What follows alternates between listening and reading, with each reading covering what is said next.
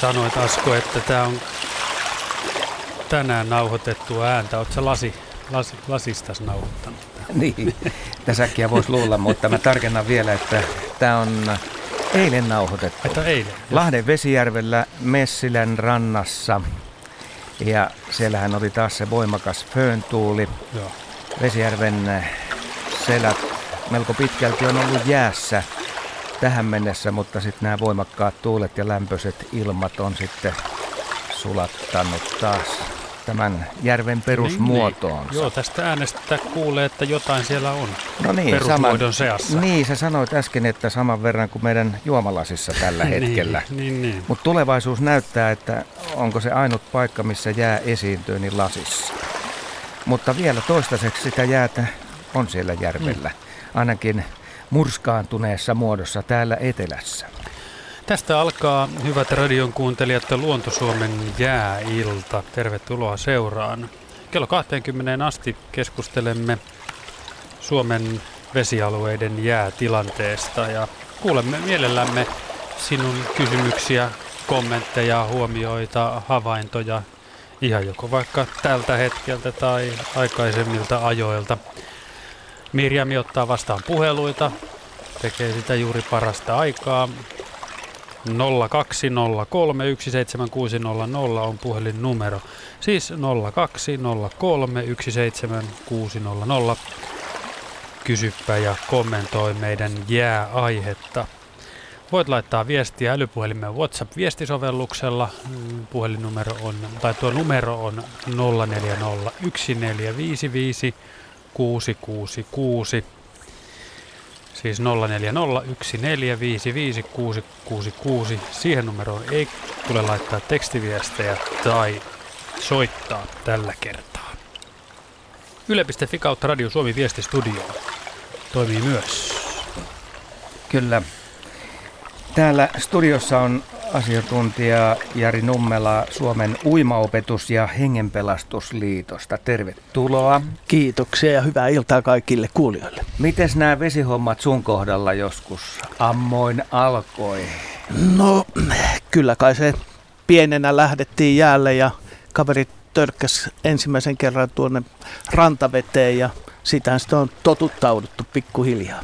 No koska nämä Suomen uimaopetus- ja hengenpelastusliiton hommat tuli sitten eteen? Se oli viime vuosituhannella vuonna 1983 sain kouluttajan paperit ja sen jälkeen Mikä johti siihen? Mukana.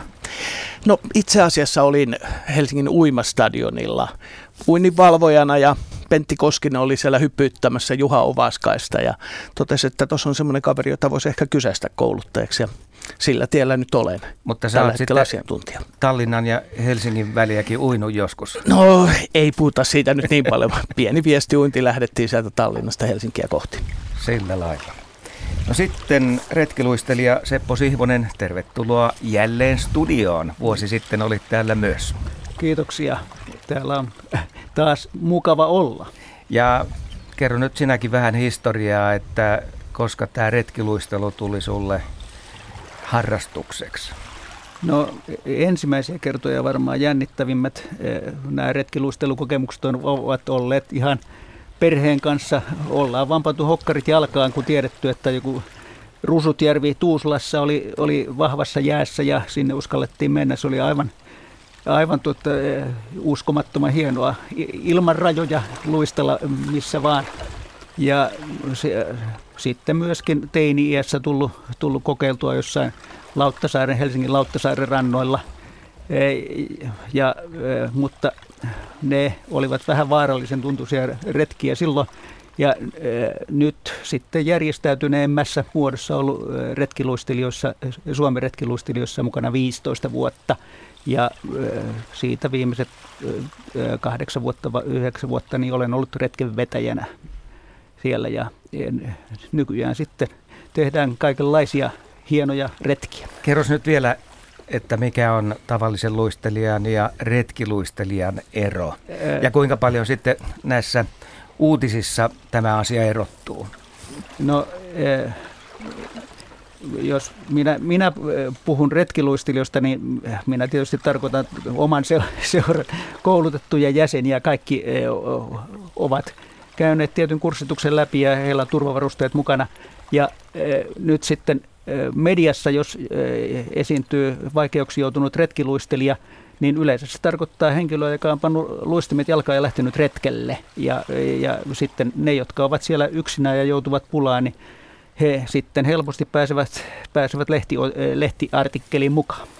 Mutta yleensä retkiluistelu on tarkkaan harkittua ja siinä erona on se, että siinä on useampia mukana samalla kerralla. Kun sitten joku tippuu sinne avantoon ja siellä käydään, sitä on harjoiteltu monta kertaa ja yleensä näistä ei tule sitten mitään uutisia, koska se on aika nopea pulahdus sinne ja laitetaan ja vaihdetaan vaatteet ja jatketaan matkaa. Joo, siis jos meitä retki, retkiluistelua seuraa jäseniä, jos me olemme liikkeellä, siellä meitä on useita. Ja mm. kaverihan on paras turva tuolla jäillä. Ja olemme harjoitelleet sitä, tätä riskitilannetta, että mitä tapahtuu, jos sinne putoaa, niin että se on siinä mielessä hyvin koeteltu asia. Emme toivo koskaan, että sitä tulisi, mutta se on sitten rutiinia. Tullaan pois sieltä. Sanoit äsken Seppo, että teidän seuran koulutettuja retkiluistelijoita, niin onko tämä koulutus jo ihan jonkunlainen virallinen juttu vai onko siitä joku, saako siitä jonkun todistuksen vai, vai miten se menee? No seuran retkille päästäkseen, niin meillä on sellainen normaali proseduuri, että käydään alkeiskurssi, jossa – opetetaan sitten teoria-asiaa siellä, puhutaan jäästä, jään tunnustelusta ja, ja tiedustelusta, miten turvallista jäätä etsitään, mistä se voi päätellä ja miten periaatteessa nämä sitten pelastustoimet käyvät. Ja sen teoriakurssin jälkeen niin on, on sitten äh, harjoitusretki, jossa sitten harjoitellaan käytännössä näitä asioita. Ei tietenkään nyt siinä, siinä sitten upotta, upoteta jäseniä sinne, sinne jäihin vielä, vielä mutta äh, opetellaan sitä, nämä retkellä käyttäytymisen ohjeet, että vetäjä vetää, hänen ohitse ei luistella ja e, pide, osataan pitää välejä, jos on heikkoa jäätä ja sitten meillä on peräpäävalvoja, joka siellä seuraa, että kaikki pysyy matkassa eivätkä e, harhaile sinne. Ja e, silloin, tämä, tämä on nyt sitten koulutus, joka käydään ja sitten pyrimme siihen, että joka ainut jäsen myöskin suorittaisi tämän sen jäihin pulahdus kokeen, että järjestetään silloin, kun on sopivia heikkoja jäitä, niin sinne vaan ja, ja sitten sieltä tullaan oppien mukaisesti ylös. Nyt saamme tietoa Saimaan jäätilanteesta. Meillä on Juha Taskinen linjalla. Terve Juha. No terve Asko. Missäs kohtaa Saimaan rantoja tällä hetkellä oot? No tässä Haukiveen rannallahan sitä asutaan ja täällä keskikohilla. Jos nyt sitten pelaat tätä jäätalvea edellisiin tai jopa menneisiin vuosikymmeniin, niin millaisia eroja löydät? No niin, miesmuisti on se mikä on, niin kyllähän on ollut tämmöisiä eh, lumettomia tammikuita on 2007 vuonna ja 2014 vuonna, mutta tämmöistä jäätilannetta ei kyllä ole muistoissa eikä kalenterissa. Että kyllä tämä nyt erityisen, erityistä on, kun tuolla vielä, niin kuin niin tuolla on aukkoja ja selkäveillä ja Etelä-Saimaa vissiin lainehtii kokonaan ja niin, niin onhan tämä ihan kummallista tai ihan jo vähän pelottavaa. No sä oot itse jo liikkunut jäillä silloin, kun oli pakkasia. Joo. Tiedän sen, kun näin somesta näitä hienoja videoita. Mutta nyt sitten ilmeisesti on käynyt niin, että kun on ollut lämmintä, niin se jää, mitä vielä on olemassa, sekin haurastuu vähän samaa mallia kuin keväällä tapahtuu. Niin, no se on ainakin näillä leudoilla ja vesisateilla niin huvennut, että ihan, ihan pari senttiäkin on huvennut, että se mitä sitten yöpakkaset tuo parina yönä, niin sitten seuraavat leudot sen sulattaa, että ei tunne, tunne jäille ole ollut asiaa kuin ihan tietyille paikoille ja erittäin varovasti. Että ei ole päässyt oikein pyyvyksille eikä, eikä kalastajat toimiin. Ja no, retkiluistelijat on päässyt tietysti kokemaan hienoja, hienoja elämyksiä, mutta sitten muuten on kyllä vaarallista sillä liikkuu yksi ainakin. Kuinka pitkän pakkasjakson tämä nyt vaatii, että tilanne korjautus jollain tasolla? No kyllähän se saisi olla niin useampi yö ja, ja tota, rajuja pakkasia. Veden lämpötilahan on, on tota, tosi kylmä, että puolentoista metrin syvyydellä tällä hetkellä täällä veden lämpötila on nolla. Että ei tarvii kuin ihan pieni pakkanen, niin kyllä se kansi tulee ja nopeasti vahvistuu. Että kyllä, tuota, vaan luutiin tuolta pohjoisesta kylmää, niin kyllä nämä, tämä kansi tähän tulee ja, tuota, ja siihen uskotaan, että helmikuussa sitten viimeistään niin pamahtaa jään. Saa vielä jonkinlainen talavi, mutta riittääkö se sitten esimerkiksi Saimaan Mutta tällä hetkellä siis sanot, että jäälle ei sielläkään paljon kannata mennä. Ei, huomenna pitää kyllä rysälle mennä, mutta tuota, pitää mennä varovasti kopelojen ja näin, että ensi yönähän on luvattu kuitenkin 6-7 astetta pakkasta, niin kyllä, kyllä se sitten sitä sen verran sinne voi työntyä, mutta niin kuin tiedetään, niin se on, se on sitten ilman, ilman tuota varusteita ja varovaisuutta, niin voi siinä voi henki lähteä. Mutta sulla on ne pelastautumispuvut ja kaikki sitten mukana. On ne mukana, että muutaman kerran hengen pelastanut, niin kyllä ne on aina mukana. Minkälaisia tapahtumia ne oli? No semmoisia hölömöilyjä tämän tota, sitten, tai tuntemattomille vesille, että sehän se on just, että aina kun ollaan jossakin vesialueella, niin ei pidä mennä tuntemattomaan sinne, sinne niin kuin haparoimaan, vaan pitää olla joku paikallinen, jonka ohjata, ohjata noudattaa, ja sitten yksin ei koskaan pidä mennä, että siinä nämähän ne on. Mutta semmoista, että lähtee vähän niin kuin salamia ylittelemään vihellelle ja, ja muuta, niin semmoisia, että mutta nykyisin, tai siis jo 30 vuotta ollut nämä kaikki turvavehkeet mukana, pelastamispuvut ja muut kaikilla nykyisin näillä ammattilaiskalastajilla ja, ja, ja myös norppaporukoilla ja muulla, että kyllä se, niin kuin, se on hyvä henkivakuutus, mm. että ehdottomasti ja halapa. Mitä Juha se ihminen ensimmäisenä tuumaa, kun sinä olet hänet sieltä jäistä ylös vetänyt tai auttanut? no, no kun en minä muita vetänyt kuin ihtiä, niin minä vaan... Omat kommentit. niin. huokaissut, huokaissut syvään, kun on puonut ja sitten tulotiin se hätä ja sitten yritetään päästä pois ja sitten kun päästään pois, niin sitten sitä äkkiä juostaan vaan toiseen suuntaan, että sillä tavalla, että kyllä siinä semmoinen syvä säikähdys tulee ja sitten vähän niin näen, että ikävä kyllä, että niitä niin ihmisiä hukkuu sitten jäihin, että jääelämä on upeaa ja hienoa ja sitä voi suositella, mutta se, siinä pitää muistaa tämä, että siinä on se ihminen sille vei alle jäässä pitkään elää. Onko toi pelastuspuku, kun se on kuitenkin aika äh, iso, iso siinä kehon ympärillä, niin kuinka helppo sen kanssa on tulla ylös avannosta? Onko siinä mitään vaikeuksia? Ei, ne nämä nykyiset isoja, ne on semmoisia Koretex-sukkia oikeastaan, että siinä sitä ponnahtaa ylös ihan... Kuin korkki? Kevyesti. No melkein. Että sitten nämä paukkuliivithan, ne, nehän räjähtää tosiaan kolmessa sekunnissa, niin se on, se on aina sitten antaa niin kuin sitä aikaa siihen ja rauhoittumista. Joo, saako tähän heittää sulle kuule tuosta mm. paukkuliivistä, että se ei nyt välttämättä ole ihan se oikea väline, että jos ajatellaan, että putoat sinne jäihin ja vähän jään alle ja se posahtaakin siellä auki, niin miten sä pääset ylös sieltä avannosta? Ai niin, noste on väärässä emme kohdassa. Jää, niin. niin. emme ole jää alle, emme ole koskaan niin. Männynä, niin silleen. Et se on niin kuin lauennut sitten siinä aikaisemmassa vaiheessa, ensikosketuksessa. No, jos näin käy, niin Joo. niin silloin varmaan, mutta sitä nyt ei ihan välttämättä suositella juuri tuota paukkuliiveä, että niitä on muitakin kelluttavia liivejä, joita voisi käyttää. Juha Taskinen, vielä yksi Joo. kysymys, pakko niin. heittää täältä näin. Mitä tapahtuu Saimaan Norpalle? Onko kuutit jo kuukauden päästä syntynyt?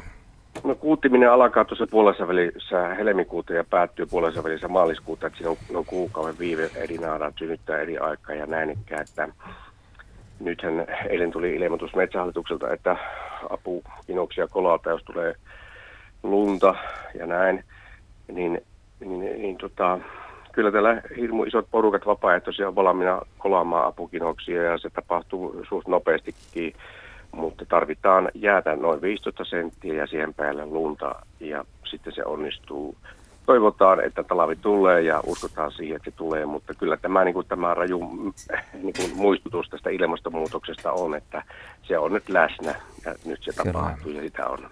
Mm. Ensi yön pakkasia odotellessa. Kiitos Juha Taskinen ja hyvät illanjatkot. Joo, kiitti. Yes, moikka. Ja meidän numero tänne Luontosuomen jääiltaan on siis 020317600. Tommi Lahtonen on nyt otettu linjalle. Halo. Joo, hyvää päivää. Hyvää päivää. päivää. Sä oot sieltä Jyväskylän seudulta.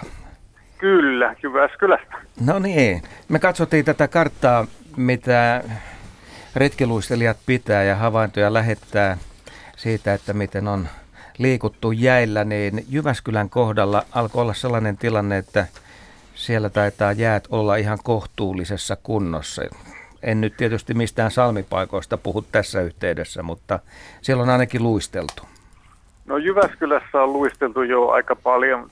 Se sana kohtuullinen on ehkä oikea nyt, että Jyväskylässä on kohtuulliset jäät. Itse asiassa tänään, tänään luisteltiin vähän pohjoisempana Viitasaaren, Viitasaaren korkeudella lähettiin ja siellä on huomattavasti paremmat jäät kuin Jyväskylässä. Paljon sitä jäätä on siellä? No nyt tuolla Viitasaaren korkealla voisi sanoa, että se on 15-20 senttiä oli pitkin päivää meillä Voiko... koko ajan alla. Niin, Jyväskylässä sitä... on puolet siitä vaan. Joo. Voiko sitä enää sanoa teräsjääksi? Ö, kyllä. Oli aika hyvää teräsjäätä.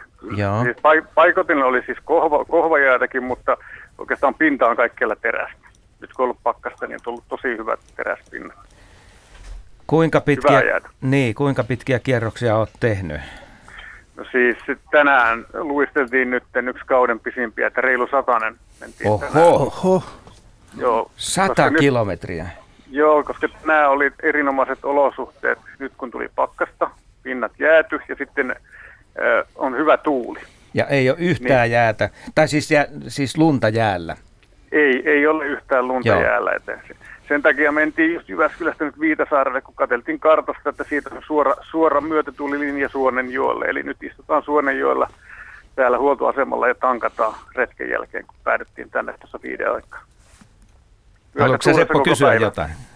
Mä olen, olen mykistynyt ihan siitä kateellisena siitä, minkälaisia jäitä siellä Keski-Suomesta löytyy. Uudelta malta ei löydy mitään. Ja, ja minkälainen oli jään pinta? Oliko, mahtoi olla hyvin sileätä? No siis aika vaihtelevaa. Siis paikotellen oli siis tosi sileitä niin sanottua flyykeliä, mutta suurin osa on semmoista pikkasen möykkystä. Eli vähän sen näköistä, että just siinä on ollut vettä jään päällä ja sitten on tuullut että se tuuli on tuivertanut semmoisia pieniä kaarimuotoja sitten siihen jäähän ja jossain kohtaa sitten vähän muunkin, muunkinlaista. Hyvin, hyvin monipuolista jäätä, mutta voisi sanoa, että pääasiassa tosi, tosi kivaa luistella, varsinkin myötätuulessa. Tommi, silloin kun sä luistelet sellaisissa paikoissa, missä aiemmin et ole käynyt, niin miten, miten sä tunnistat sitä jäämaisemaa, joka edessä avautuu, että mihin kannattaa mennä ja mikä kannattaa kiertää? jos sitä varsinaista avovettä ei siinä ole? Siis, tätä, jos on uusia paikkoja, niin siihen tehdään ennakko, ennakkotutkintaa ihan kartan perusteella. Ja sitä karttaa seurataan tietysti siinä koko ajan mennessä, että katellaan vähän syvyyskäyriä ja onko niemen kärkiä ja muita tämmöisiä, niin kuin vältellään tyypillisiä vaaranpaikkoja. Eli niitä virtauspaikkoja. Sen, sen kyllä, kyllä, ja matalikkoja ja niin poispäin. Mikä nyt milloinkin voi olla vaarallinen paikka, että se vähän riippuu, riippuu tilanteesta, mikä on vaarallista. Onko sä tippunut monta kertaa?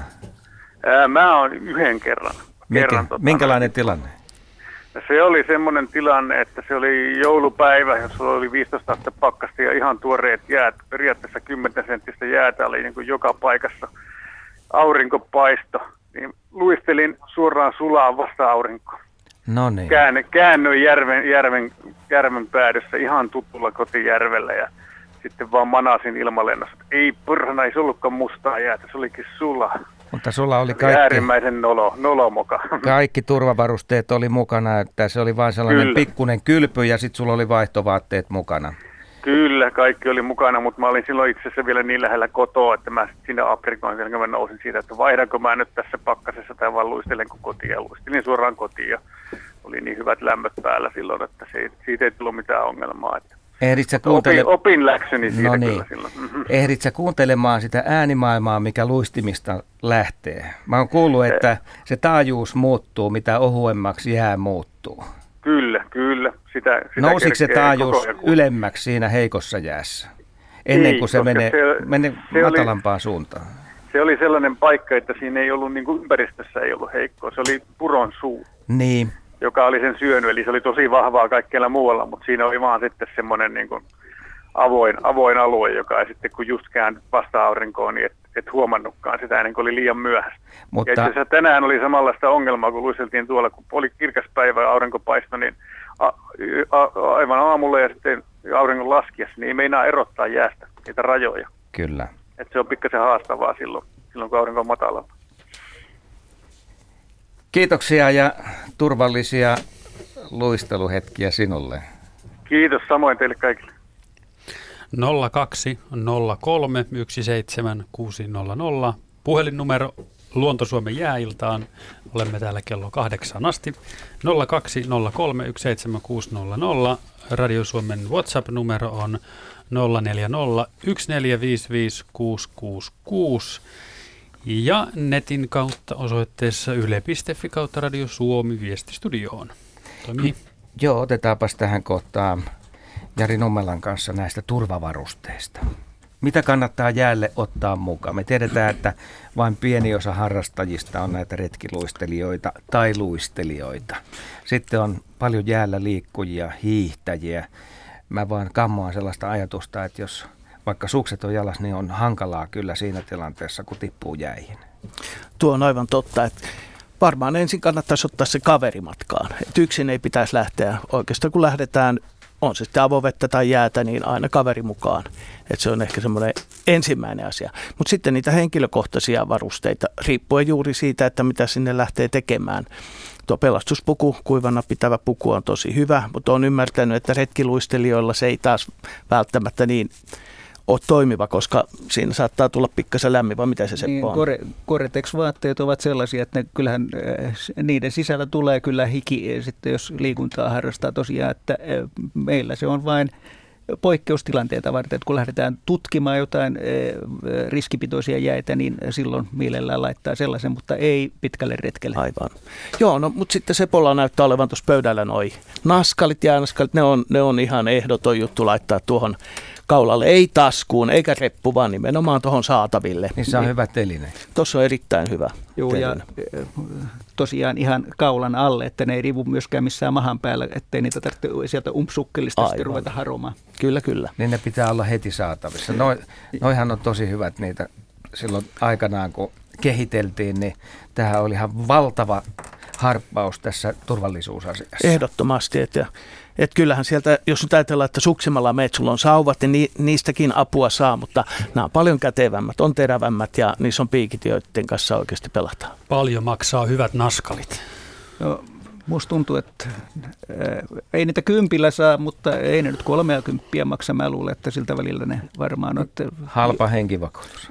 Kyllä. Mistä näitä saa näitä hyviä naskaleita? No kyllä urheiluliikkeestä Äh, jotka äh, vähänkään ovat retkiluistelun kanssa tekemissä, niin sieltä niitä saa ainakin. Ja, ja kyllähän pilkkimiehille niitä yhtä niin, lailla niin, myydään. Kai, joo, kyllä mä luulen, että niitä tosiaan, mistä pilkkivarusteitakin löytyy, niin niitä löytyy. Ja, ja tota, nämä, mitä me tässä käsissämme pyörittelemme nyt, niin ne ovat sellaiset, että niissä on ihan kaksi, kaksi erillistä naskalia, että ne eivät mene esimerkiksi toistensa sisään niin, että sieltä voi ottaa kummankin ihan yhdellä kädellä, että jos vaikka okay. toinen käsi vaan toimii, niin aina siitä saa sitten Just. yhden irti. Onko suomalaista tekoa? No, nuo, no kyllä ruotsalaiset nuo vehkeet, että musta tuntuu, että en ole vähän aikaa nähnyt muuta kuin visa, visakoivupäisiä juhla.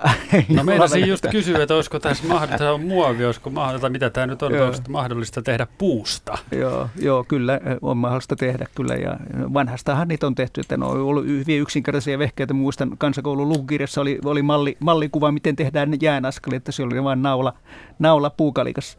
Ja naula poikki siis jotenkin, että se sitten ei jää se kantapuoli, niin, koska niin, se kanta. Aivan, joo, pikkasen terää täytyy niin, löytää. Joo, kyllä, mutta hyvät, hyvät vehkeet on kyllä, niihin kannattaa kiinnittää huomiota, miten ne toimii. Joo. Onko sulla Jari lisättävää? No, Nyt on, siis, tuli no, tässä Toki, riippuen nyt sitten mitä siellä tehdään. Tässähän tuli jo, jo puheeksi, että jos ollaan tuolla vaikka luistelemassa, niin heittoliina, jolla voidaan se kaveri kauempaakin turvallisesti pelastaa. Eikä tarvitse itse mennä no, sinne avantoon ei, ei tai heikolle jäälle.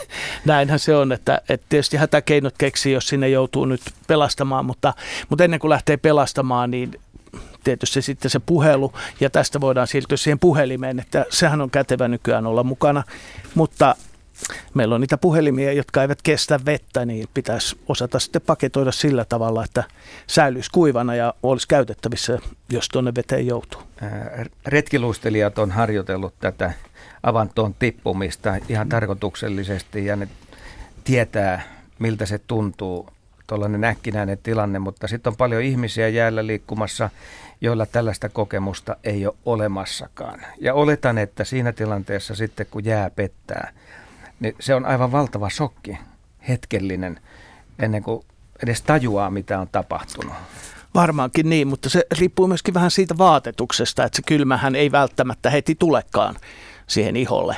Että jos on, jos on nyt vaikka kellutapukinen, niin se hissukseen hiipii sinne, jolloin tota, siihen saattaa niin kuin saada semmoisen tuntuman. Ja nyt sitten jos talviuntia harrastaa, ja liikkuu tuolla vesille ja sinne putoaa, niin se on ihan eri tilanne. Että niin kuin sanoit, että jos äkkisältään ventovieras sinne joutuu tuommoiseen ympäristöön, niin kyllä siinä hätä tulee. Se salpaa jopa hengityksen. Ihan varmasti. Kävin kokeilemassa tässä eilen tuossa Helsingin Lauttasaaren edustalla sitä avantoa, mutta reunat oli kyllä aika kaukana, ei ollut näkyvissä. Joo, se on aika iso avanto. Jompikumpi meidän ensimmäisistä soittajista tai keihin oltiin yhteydessä puhelimitse, että mainitsi termin kohvajää, taisi olla kohvajää, mitä hän sanoi. No, kuuntelijamme kysyy, että millaisia erilaisia jäätyyppejä on olemassa. Teräsiä on taidettu mainita tässä myös. Ja, ja miten nämä jäätyypit toisistaan eroaa? Joo. Seppo.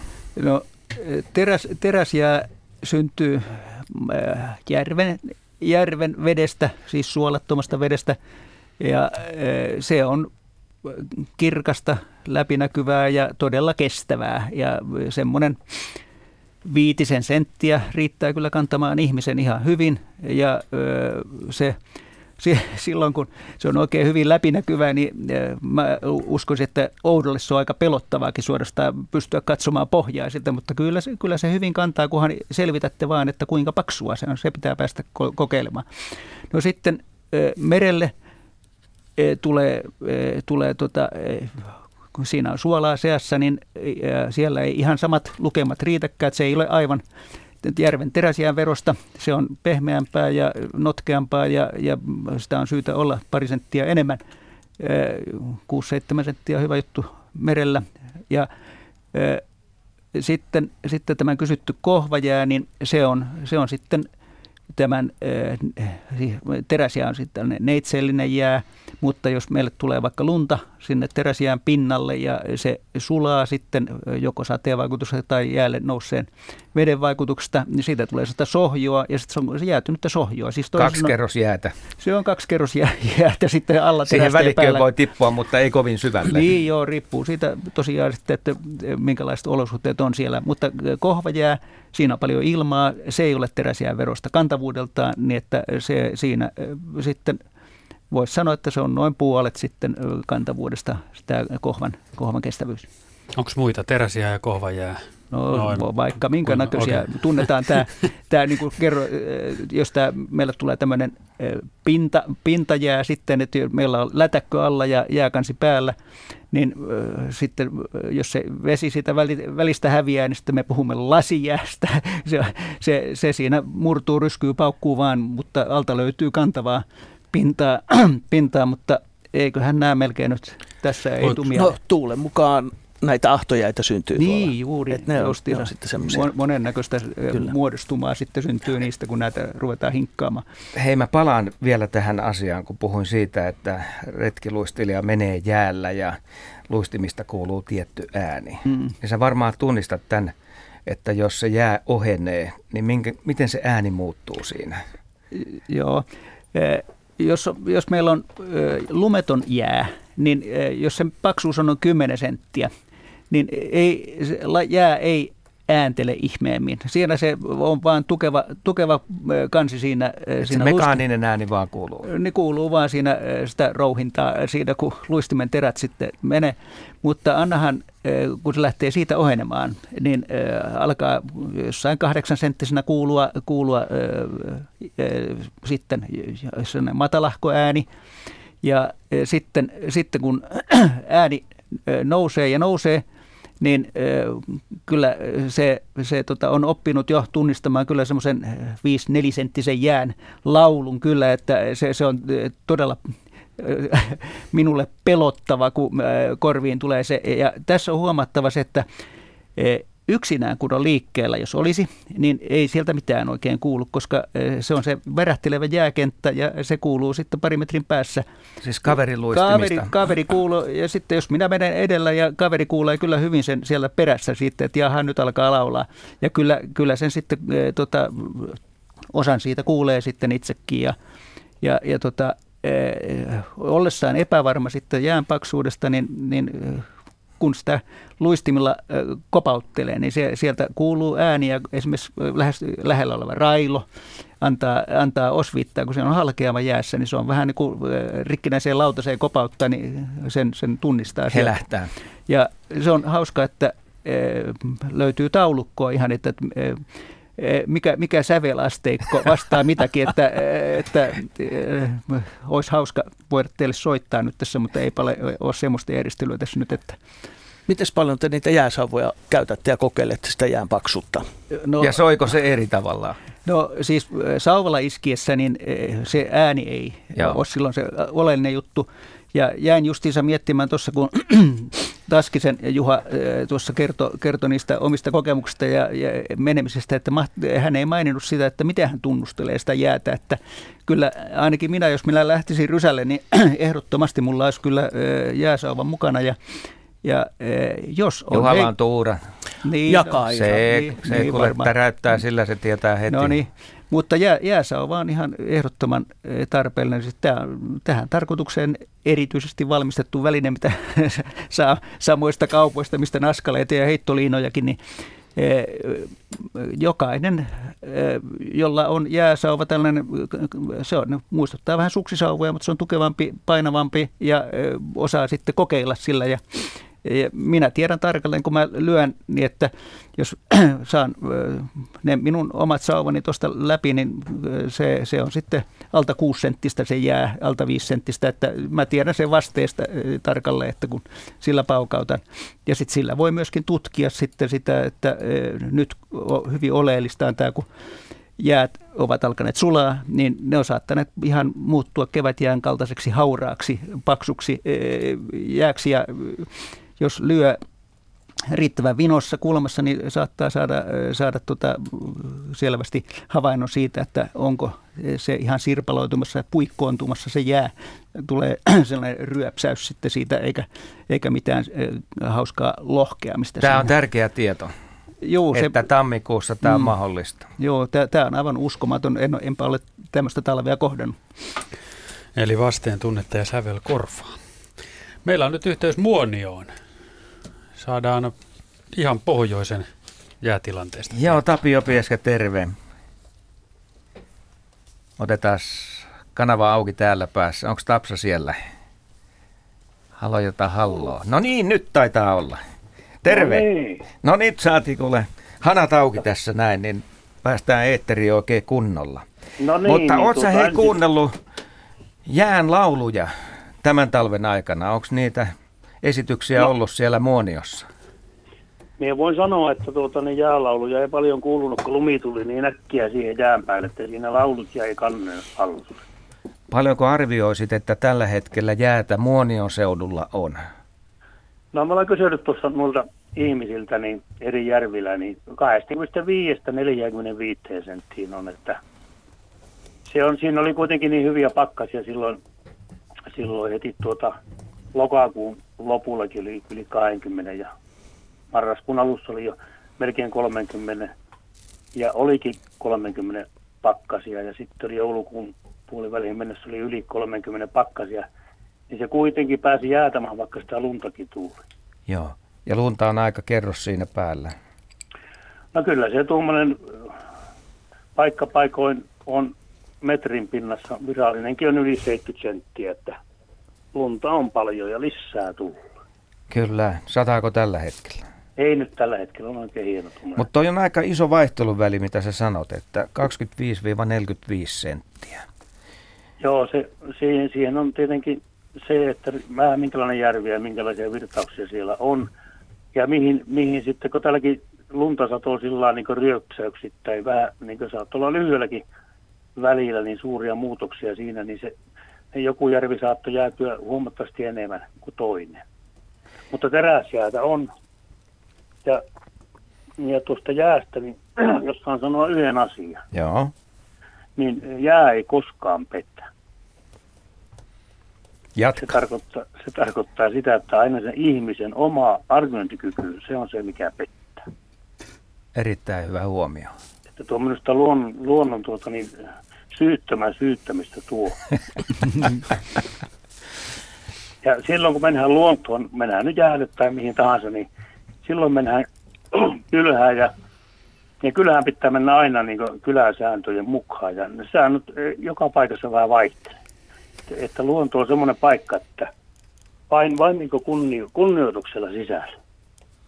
Ja sä mietit aina tosi tarkkaan sitä, että millä hetkellä sä avaat niin sanotun jääkauden, kun Joo, lähdet kalaan? Mien, no se kalastus on pilkkimistä silloin tällöin, silloin ollaan varmoilla pohjilla, mutta, mutta se, että niin koskaan en, en ota riskiä siihen, että jäälle menisin, menisin riskin kanssa, että tuota, kyllä kunnioitus on sen verran suuri.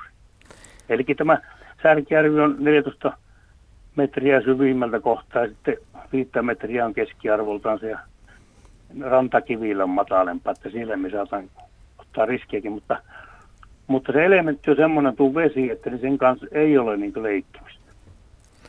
Siellä pohjoisessa, kun on lunta noin paljon, niin siellä aika paljon käytetään näitä moottorikelkkoja.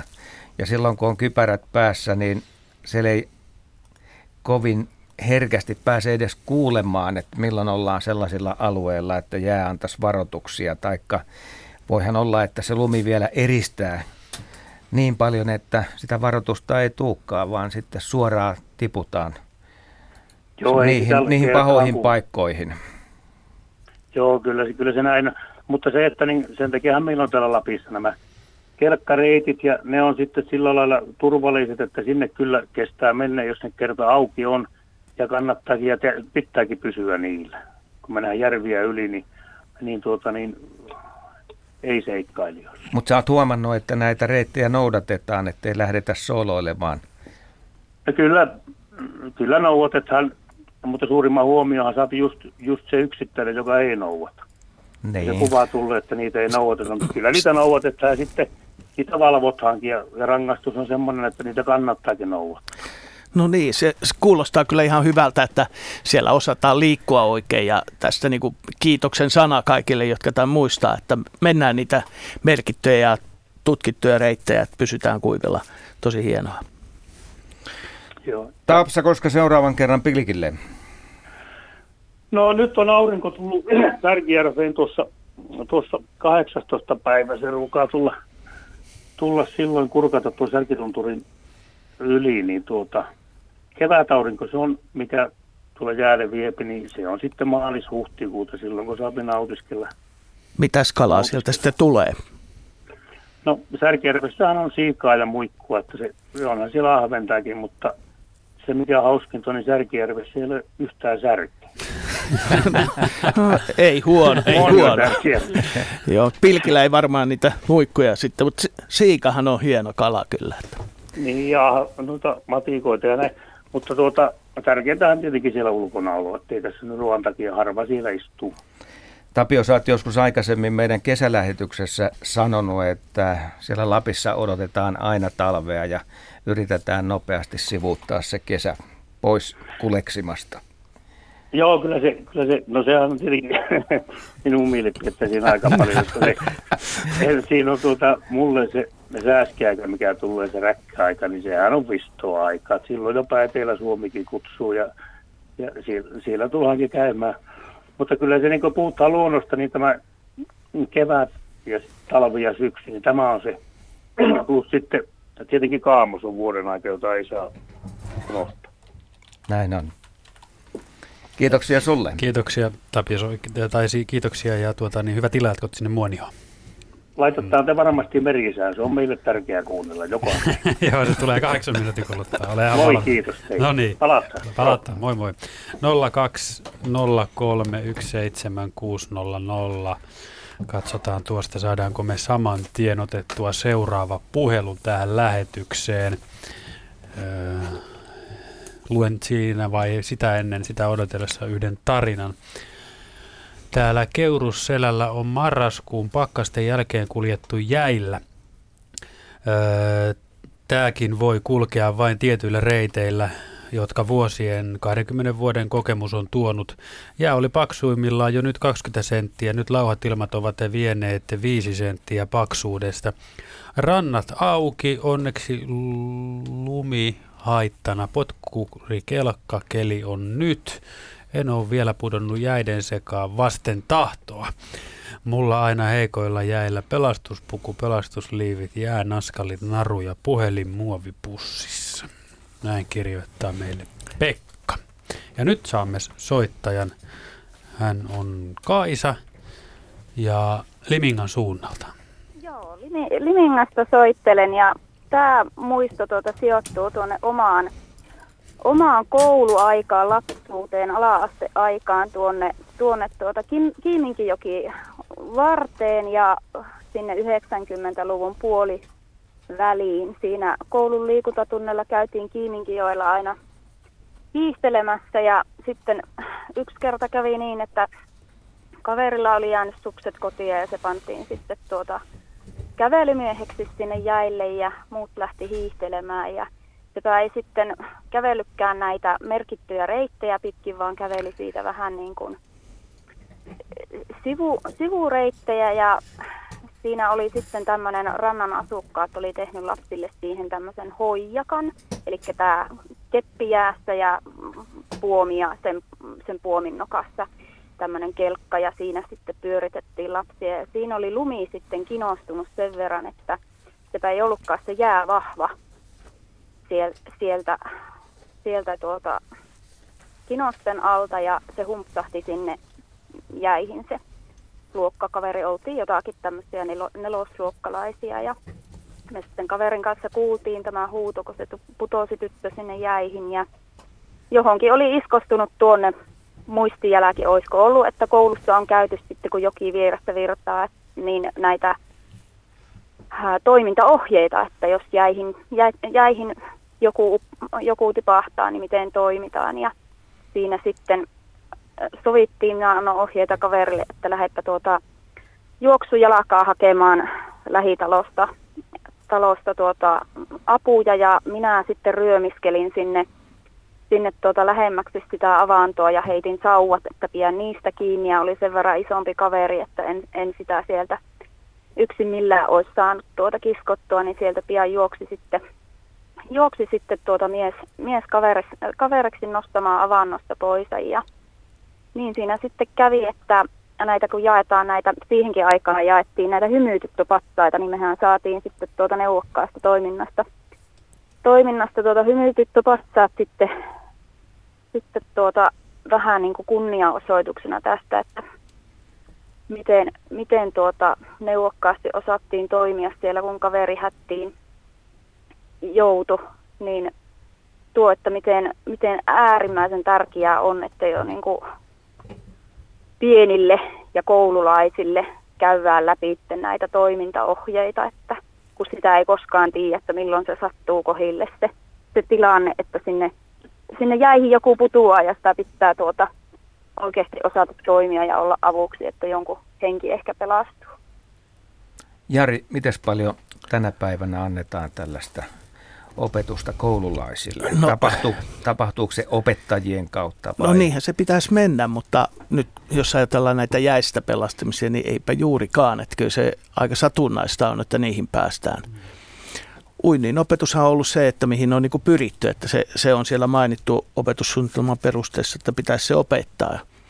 Ja siinä jos oppii uimaan, niin tietysti tulee niitä pelastustaitojakin jonkun verran, mutta se on sitä avovettä. Mm. Seppo. Mm. Joo, mä olin eh, hirveän tyytyväinen eh, tuossa, kun eh, kuulin tässä meidän seurassamme, että tosiaan koulujen valtakunnallisessa opetussuunnitelmassa, niin ilmeisesti terveys- ja liikuntakasvatuksen parissa, niin opet, opetussuunnitelmassa on, on siis taidot vesillä ja jäillä liikkumiseen. Ilmeisesti tätä jäillä liikkumiseen ei, ei kovin paljon panosteta monessakaan koulussa, mutta jännittävää kyllä, kun meillä on alan opettajia meillä seurassamme, niin ovat myöskin paneutuneet tähän ja meillä on eh, todella hyödyllisiä kokemuksia ja hyviä malleja ilmeisesti eh, kehkeytynyt tästä, että miten, mitä voidaan opettaa tuolla. Ja tämä kertomus oli tosi, tosi hieno, että koulun perusteella pienet kymmenvuotiaat osanneet tässä tehdä juuri oikein asiassa, että upea juttu. Kuulosti tosi hyvältä.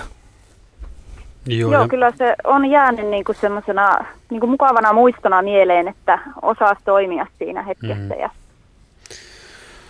kun mä joudun ensimmäisen kerran tilanteeseen, missä piti aloittaa elvytys, niin tuli semmoinen luotto myös omiin kykyihin ja siihen rohkeuteen, että kun seuraavan kerran tilanne tulisi eteen tai tulee eteen, niin se kynnys tai tietää siinä vaiheessa, että on kerran aikaisemmin ollut tilanteessa, osaa vielä paremmin toimia oikein. Mutta tuohon Kaisan tilanteeseen, niin ihan nyt vaan näin sivuhuomautuksena tuli mieleen, että, että vaikka hymytyttöpatsas arvokas huomio toki on, niin kyllähän siitä voisi voinut antaa ehkä jopa, virallisenkin Vähän enemmän hengen pelastusmitalliin kuin pelkästään ihan tämmöiset. Niin, kyllähän sitä nykyään, nykyään annetaan. En tiedä, onko niitä silloin 90-luvun puolivälissä, onko se ollut kuinka kuinka takana, mutta niin. siitä se muistuttaa se no, patsas siellä Niin, no se on hienoa, että se muistuttaa, mutta tosiaan näitähän on hengenpelastusmerkkejä ja mitaleita, joita sitten voi, voi tietysti tämmöisessä tilanteessa hakea. Niinpä. Kyllä. All right. Kiitos Kaisa soitosta. Hyvät illan jatkotte Livin Kiitos samoin. Mm, hei hei. Moi. 0203 17600 puhelinnumero Luonto-Suomen jääiltaan. Vajaan minuutin kuluttua Tapion toivoma merisää on Kyllä. Sitä ennen varmaan ehtii vielä mainita tässä, kun Sepolla on nämä hienot naskaalit. Täällä on myöskin pilli mukana. Mm. Eli jos ei jaksa huutaa apua, niin pilli jaksaa viheltää vielä senkin jälkeen. Niin. Joo, sehän salpaa hengityksen, kun tippuu äkkiä kylmään Kyllä. veteen. Mutta toi puhallus pilliin ehkä onnistuu helpommin. Ja kuuluu kenties kuuluu. kauemmas. Kyllä, toi on ihan mm, totta. Joo. Kyllä. Joo. Lyhyesti vielä tästä pelastuspuvusta. Nyt on sanottu, että se on Koretexin kaltainen, hyvin ohut, mutta mitäs ne pilkkimiesten käyttämät pelastushaalarit aikoinaan oli? Onko sellaisia vielä olemassa? Niin, täällä on muuten asiantuntijoina Jari Nummela Suomen uimaopitus- ja hengenpelastusliitosta ja retkiluistelija Seppo Sihvonen. Kumpi vastaa tähän? Vaastataan varmaan molemmat tässä näin pikkuhiljaa. Mutta kellunta haalari on nyt ainakin sellainen, mitä noi pilkkimiehet käyttää. Niitä Onko on se y- paksumpi? No se on, se on paksu. Järkälemäinen? No se on aika järkälemäinen ihan samalla tavalla, että pitää taatusti miehen märkänä sisäpuolelta, vaikka ei putoisi veteenkään, että, no niin. kun muistaa liikkua. Et se on, mutta onhan sitten niitä vanhoja turkishaalareita edelleenkin käytössä. Mutta pääseekö tällaisella sieltä avannosta pois? Sitähän mä yritin tuossa jossain vaiheessa selvitellä, että kuinka hankala paketti tällainen sitten on, että vaikka sillä on tällainen turvaava elementti olemassa, mutta hankaloittaako se nousua avannosta? Niin, nyt jos me puhutaan näistä pelastautumispuvuista tai kelluntapuvusta, Vaikea aina tietää, mitä kukin ajattelee näitä sanoja kuullessaan, mutta tosiaan tämmöinen kelluttava haalari, niin kyllä se pitää ihmisen pinnalla, mutta kastuessaan, niin siinä on sitten kudoksissa vettä tavattoman paljon ja ylösnousu vaikeutuu joka kilon myötä. Että epäilenpä, että ei ole helppoa ainakaan nousta sieltä, että kyllä siinä apua tarvitaan ihan varmasti. Sen sijaan taas tämä Goretexi ohut kuivapuku, niin se on ihan eri juttu.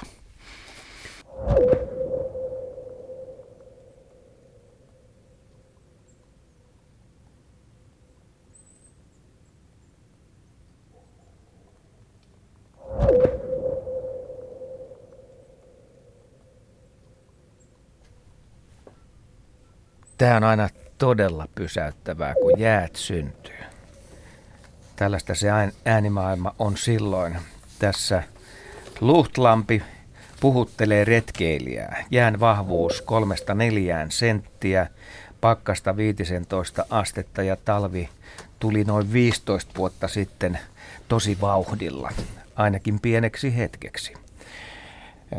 Seppo Sihvonen retkiluistelijana nämä äänet on sulle tuttuja, mutta sä oot vissiin yöpynytkin joskus tämän kaltaisissa oloissa. Joo, ensi, ensimmäinen kerta kun tosiaan eh, havahduin ymmärtämään tällaisia ääniä oli ihan teini-ikäisenä, kun eh, olimme yöretkellä Suomusjärvellä tuosta Helsingistä länteenpäin Turun suuntaan.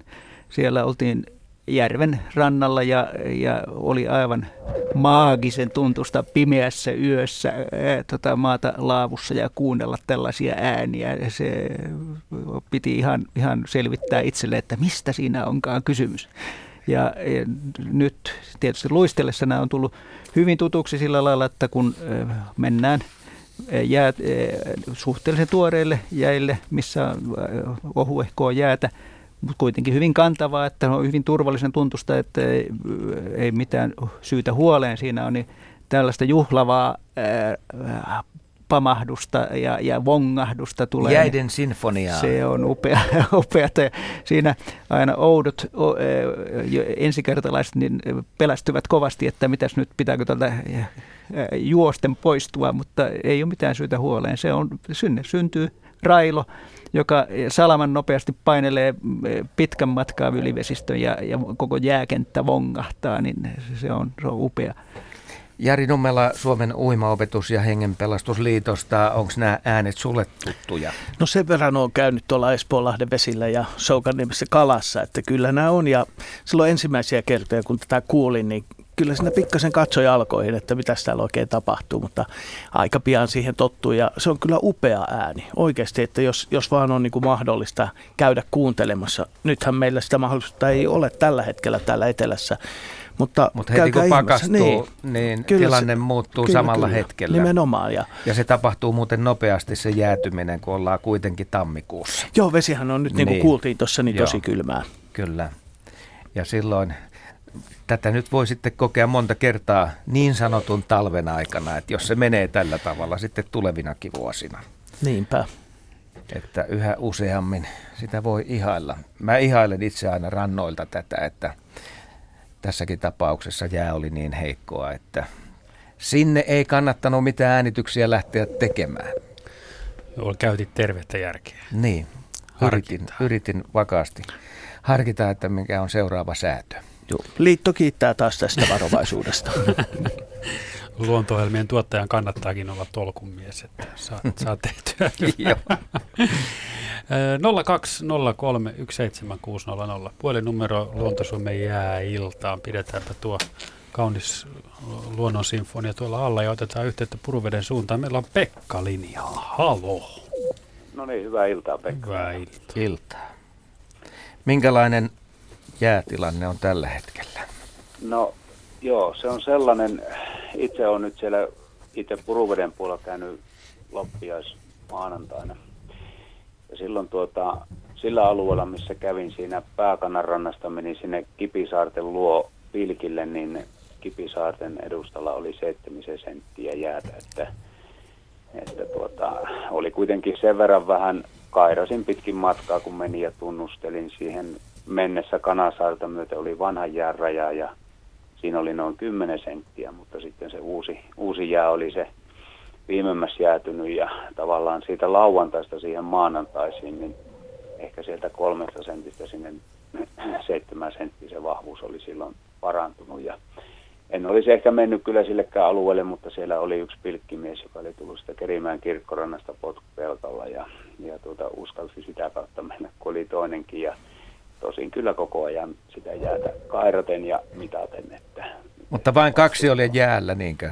No sillä alueella oli, että kyllä siellä sitten niin sanotun Sikosaaren takana oli vieläkin eteenpänä siellä Sammaleen selällä niin pilkkiöitä kaksi ja heidätkin sitten kyllä tunnistin sitten myöhemmin, kuulin ketä olivat olleet, niin siellä oli ollut sitten semmoista alaa, että se oli ollut siinä 6 senttiä, 7 senttiä, mutta oli mennyt ohemmaskin se jää, että, että tuota jopa semmoiseen neljä senttiä, että sitten ei ollut tietenkään mennyt enää semmoiselle alueelle. Ja edelleenkin tämän viikon alue, alussa, niin siellä Sammalen selän syvänteiden päällä niin semmoinen neljä sentin jääkerros, että kyllähän se erittäin vähän on tähän ajankohtaan näin, mitä siellä yleensä on. Kun pitää muistaa, että ne jäät on täysin lumettomia siellä. Että. Mutta kun ei ole ollut pakkasta, niin ei ole sitä jäänmuodostustakaan. Ja tämä on todella poikkeava tämä talvi tässä suhteessa. Kyllä. Ja nyt kävin äh, tuossa sunnuntaina niin tuossa taas niin kuin harjun alapuolella, Pihlajaveden puolella, pikku puruvesi vanhassa kartossa, eli jännevesi, niin siinä oli 11 senttiä jäätä, mutta siinä oli kaksi pilkkimiestä ja toinen heistä oli nuottamies. Ja kertoi, että sillä alueella, vaikka siinä ei ole virtauksia, niin jää oli näihin sateidenkin vuoksi ja lämpötilan vuoksi niin noin kolmisen senttiä ohentunut siitä, mitä se oli parhailla. Eli se oli siinä 4-15 sentin luokkaa ollut, mutta nyt se oli 11 senttiä. Ja, ja kertoi, että ei ole siinä lähellä Bobrikovisalme nuotta apaja, niin sanoi, että ei ole mitään asiaa sinne mennä, että nuottakin painaa niin paljon, että ei voi lähteä kuskaamaan. Että kalustoa tarvii kuitenkin, niin ei ole, ei ole niin kuin nuottamiehetkään päässyt. Ja Pekka, sä oot, sitä, niin, sä oot siis sitä mieltä aivan selvästi, että vielä sinne ei ole paljon asiaa, että pitäisi odotella näitä pakkasia. No joo, tällä hetkellä tuo meidän mittari tuossa alhaalla kurkkasi ennen kuin puhelu tuli, niin se näytti vajaata miinus neljää, että ensi yöllä, jos se 5-6 miinusastetta on, niin se ei paljon lisää tee, kun vähän ongelmana se, että sitten nämä viiden, kuuden asteen pakkasasteen eh, vuorokaudetkin, niin ne ei, niitä ei ole montaa peräkkäin. Että, jos on yksi, kaksi ja sitten ollaan jo plussassa, niin se ei paljon tee lisää, etenkään noille suurille selille. Että tämmöistähän tämä on. Toivotaan, että se pidempi pakkasjakso nyt tässä vielä jossain vaiheessa tulisi. Kyllä, kyllä. Ja sitten niin kuin siinä ohjelma aloitti Juha Taskinen tuttumies sieltä Haukiniemestä ja Haukiveden rannalta, niin kyllähän tosiaan lumitilanne on sille, että lumi on käytännössä nolla. Että kyllä sitten mm. tuota, tullaan myös siihen norppakysymykseen ja niihin pesimisasioihin, että mikä se sitten kuukauden päästä tilanne on, koska silloin pitäisi kyllä jo olla suojaa kattoa päällä Niinpä, niinpä. ylkeelle. Kyllä vain. Kiitos Pekka. Puruveden suuntaan hyvät illanjatkot. Kiitos sama. Hyvä. Moi moi. 0203 17600 puolin numero Radio Suomen studioon. Luontosuomen jääiltaa vietämme. Iimu kirjoittaa, että on syytä muistaa, kännykät jäätyvät jo pikkupakkasessa, eivät ole lämpösuojassa – Sivulta me ei löydy kuulemma WhatsApp-numeroa, en tiedä onko sitä siellä koskaan ollutkaan, mutta numero on WhatsAppilla 0401 Ja kysymys kuuluu WhatsAppin puolella, että miten on mahdollista, että pakkasten puutteesta huolimatta järvet voivat siltikin jäätyä? Esimerkiksi ympärysmitaltaan noin neljän kilometrin mittainen järvi Tampereella on loistavassa retkiluistelukunnossa. Seppo, tuleeko tällaisia tilanteita sulle vastaan? No tuossa tietysti, koska me emme tiedä sitä historiaa, mikä tuossa on ollut, että milloin tuo on mahtanut jäätyä, että jos joku olisi seurannut sitä kaiken aikaa ja e, sitten sanoisi, että suojasäällä on neljä, neljän sentin jää muodostunut siihen, niin sitä en kyllä osaisi selittää. Että e, ehkäpä siinä on pakkasella – ollut se jää jo ja, ja sitten se on kaikki nämä suojasäät säilyttänyt. Mutta nyt sitten yksi pieni eh, fysikaalinen kummallisuus. Eh, myös lämpöasteilla tapahtuu jäätymistä.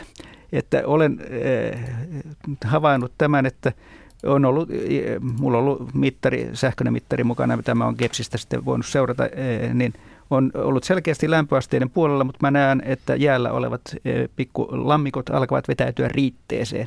Olen sitä ihmetellyt ja, ja seuran, seuran vanhemmat ja viisaammat ovat sanoneet, että juu, juu, tätä tapahtuu kyllä.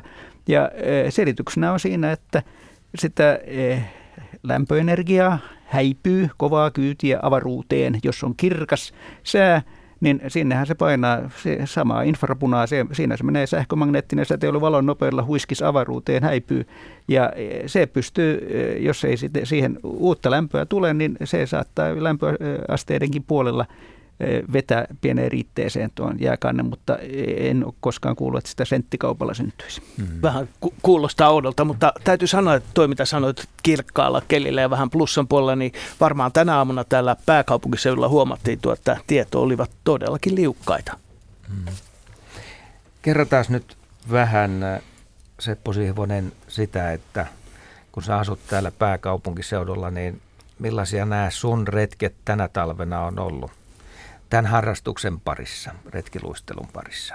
No e, meillä täällä pääkaupunkiseudulla niin tyypillinen e, kauden avaus on, tunnetaan muutama pikkujärvi, jotka ovat hyvin matalia. Ja, e, ei ole lämpövarausta paljon siis. Niin, ei Joo. ole. Ja sitten toisaalta jännittävää kyllä, että heti jos mennään vaikkapa tuohon Nuuksion järviylängölle, joka, jossa on sitten 80-90 metrin korkeudessa olevia järviä, niin ne ovat paljon alttiimpia jäätymään, että siellä niillä pikku, pikkujärvillä se päästiin luistelemaan jo siinä, siinä tota marraskuun lopussa.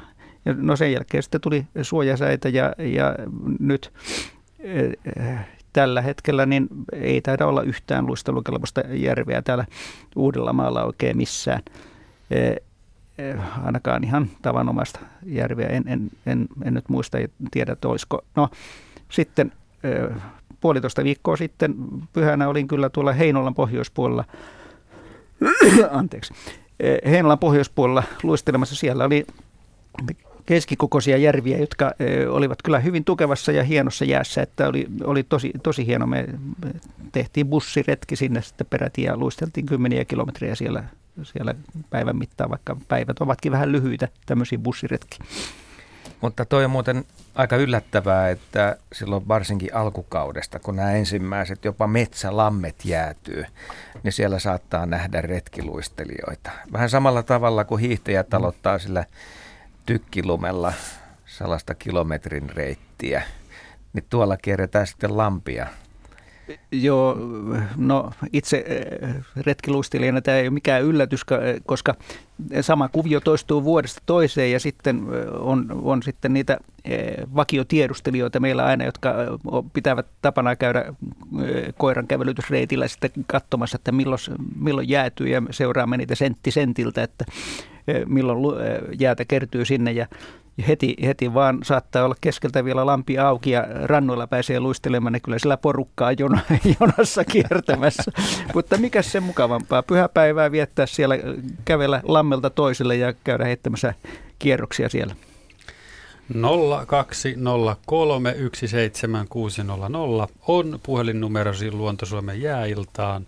Nyt meillä on langalla Iivari Itä-Suomesta niin, hyvää iltaa. Terve. Terve. Terve. Syntyisin tuota, ammattikalastajan suvussa ja nuorena koin erikoisia kokemuksia. Neljä kertaa olen pudonnut jäihin. Ensimmäisen kerran potkukelkalla, toisen kerran mopolla, kolmannen kerran kävelen ja neljännen kerran suksilla. Kaikki tuota, välineet melkein käytössä. No kyllä, on kokeiltu ja elossa ollaan vielä. Mutta tuota, tuota, ihan alkuun on siinä, että isäneuvo näin, että ei pitäisi mennä alle 7-10 sentin jäälle yleensä ensinkään. 4-5 sentin jää on niin vaarallinen, että siinä voi todellakin tulla vielä äkkiä huono paikka eteen. Että siinä 7-10 senttiä, niin siinä on jäätä ainakin, kun mennään jäälle. Ja hän oli vanha ammattikalastaja, ja isänsä oli ammattikalastaja ollut ja, ja niin poispäin. Mutta tämä tapaus, mikä potkukelkalla tapahtui Saimaalla, niin se oli tästä jo kymmeniä vuosia aikaa, niin tapahtui keväällä. Ja tuota, yksin oli liikkeellä aamulla aikaisin Saimaalla ja puoli kuuden aikaa ja jää petti y- yksi kaksi alla. En tiennyt, että se on niin huono jää sillä alueella. Ensin isä neuvoi uuden kalastusreitin mene sieltä kautta. Jalassa oli kumikengät, niin se oli yhdet sukat sillä kertaa onneksi.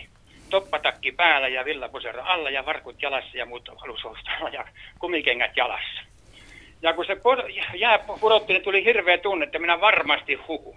Kun mä tiesin, että potkukelkka vielä kevät jäällä niin pitkälle huono sieltä ja kukaan selviä yleensä ja vielä tuota myötätuulla ja aika kovalla vauhdilla ja tuota, se vei kyllä pitkälle. Alkuun kun mä yritin nousta ylös, niin aina tuntui sillä, että ei, ei jää pettää aina alta.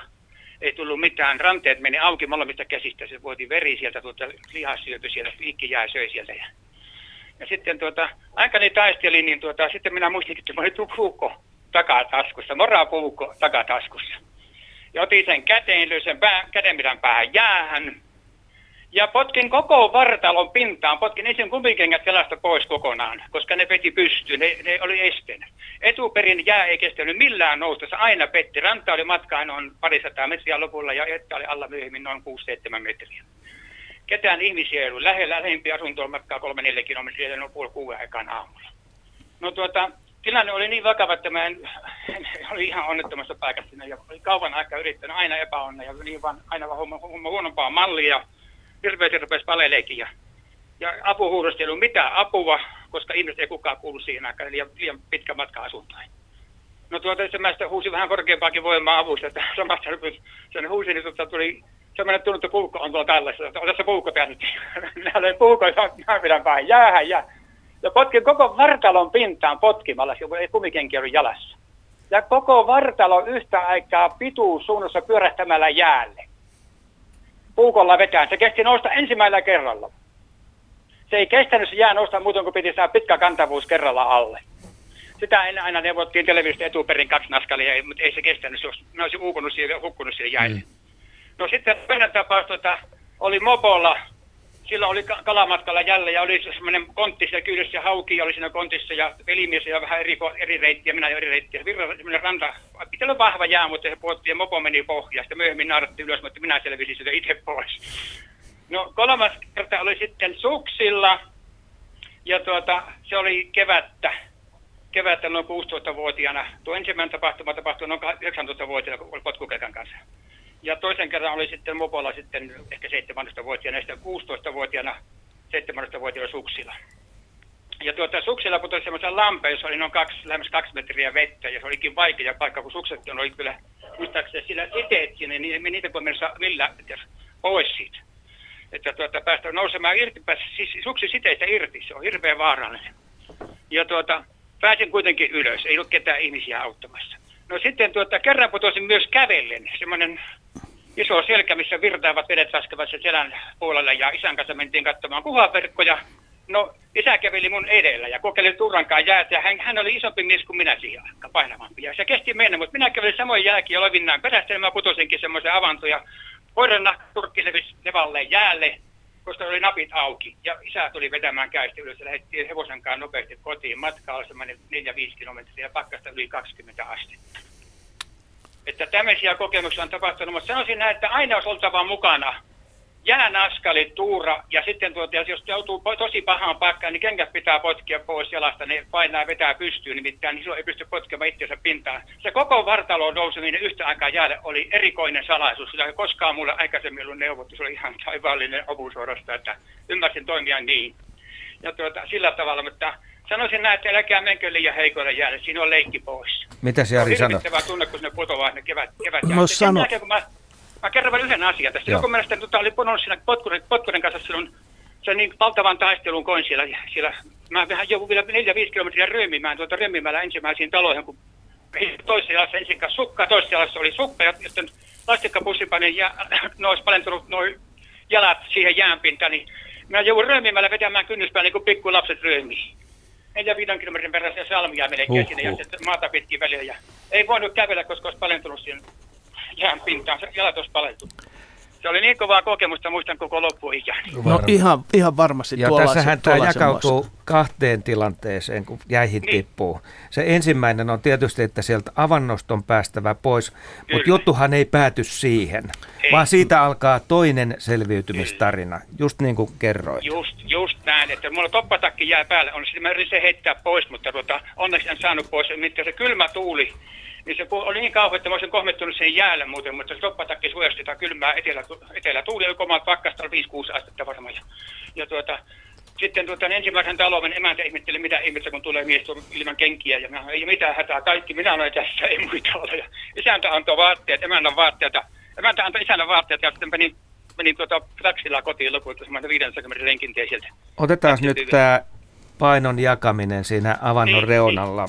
Jari Niin, Nummela, se on mitä sä sanot siitä? tärkeää, että se on pitkässä. Siis niin kuin koko vartalo pitää saada pyörättämällä No jäällä. niin. Se pitää olla joku vehe, millä vetää, niin kuin puukko tai Joo, että- Kyllä. Tämä kuulosti kyllä tosi hienolta. Sä olit ensin rikkonut sitä jäätä ja juuri Minä siihen... nyt pitkän si- aikaa rikkoin, Mm. se aina petti se jää, se ei kestä. Ranteet meni auki, niin sitten tota, pitkän aikaa ranteet kipeänä, niin ihan luut näkyy, valkoiset luut näkyy sitä ranteet. Kyllä, mutta olit oikeaoppisesti mennyt kuitenkin siihen suuntaan, mistä olit tullut ja silloin, Kyllä, silloin sitä... Niin rantaan lähimpään saareen. Joo, aivan. Niin sitä heikompaa jäätä olit rikkonut ja sitten tosiaan kun sait, Kyllä. sait vähän ehkä jo kovempaa jäätä siihen No ehkä liik- vähän, mutta ei se kestänyt etuperin nousta. Se, No niin. niin. on niin pitkälti huono, että se on, tota, se on, minä olisin, mä olisin ennen hukkunut siihen avannolle. Aivan. Ellei mä olisi sitä tota, saattamasta suostaa mm. yliluonnollista voimaa, että mä huusin korkeimpaan Jumalan avuksi, että, että mä saan Kyllä. tiedä, miten mä toimin, koska siinä näki, että nyt ei omat voimat Joo. enää riitä. Kyllä, kyllä. Mutta tosiaan tuo, kun sanoit, että koko, koko vartalon mitään olit Kyllä. siinä, niin se oli, se oli se ratkaiseva sana. Ja nyt tosiaan, kun päästään siihen jään reunalle, niin silloin kannattaa ihan oikeasti tehdä se, että pyörii,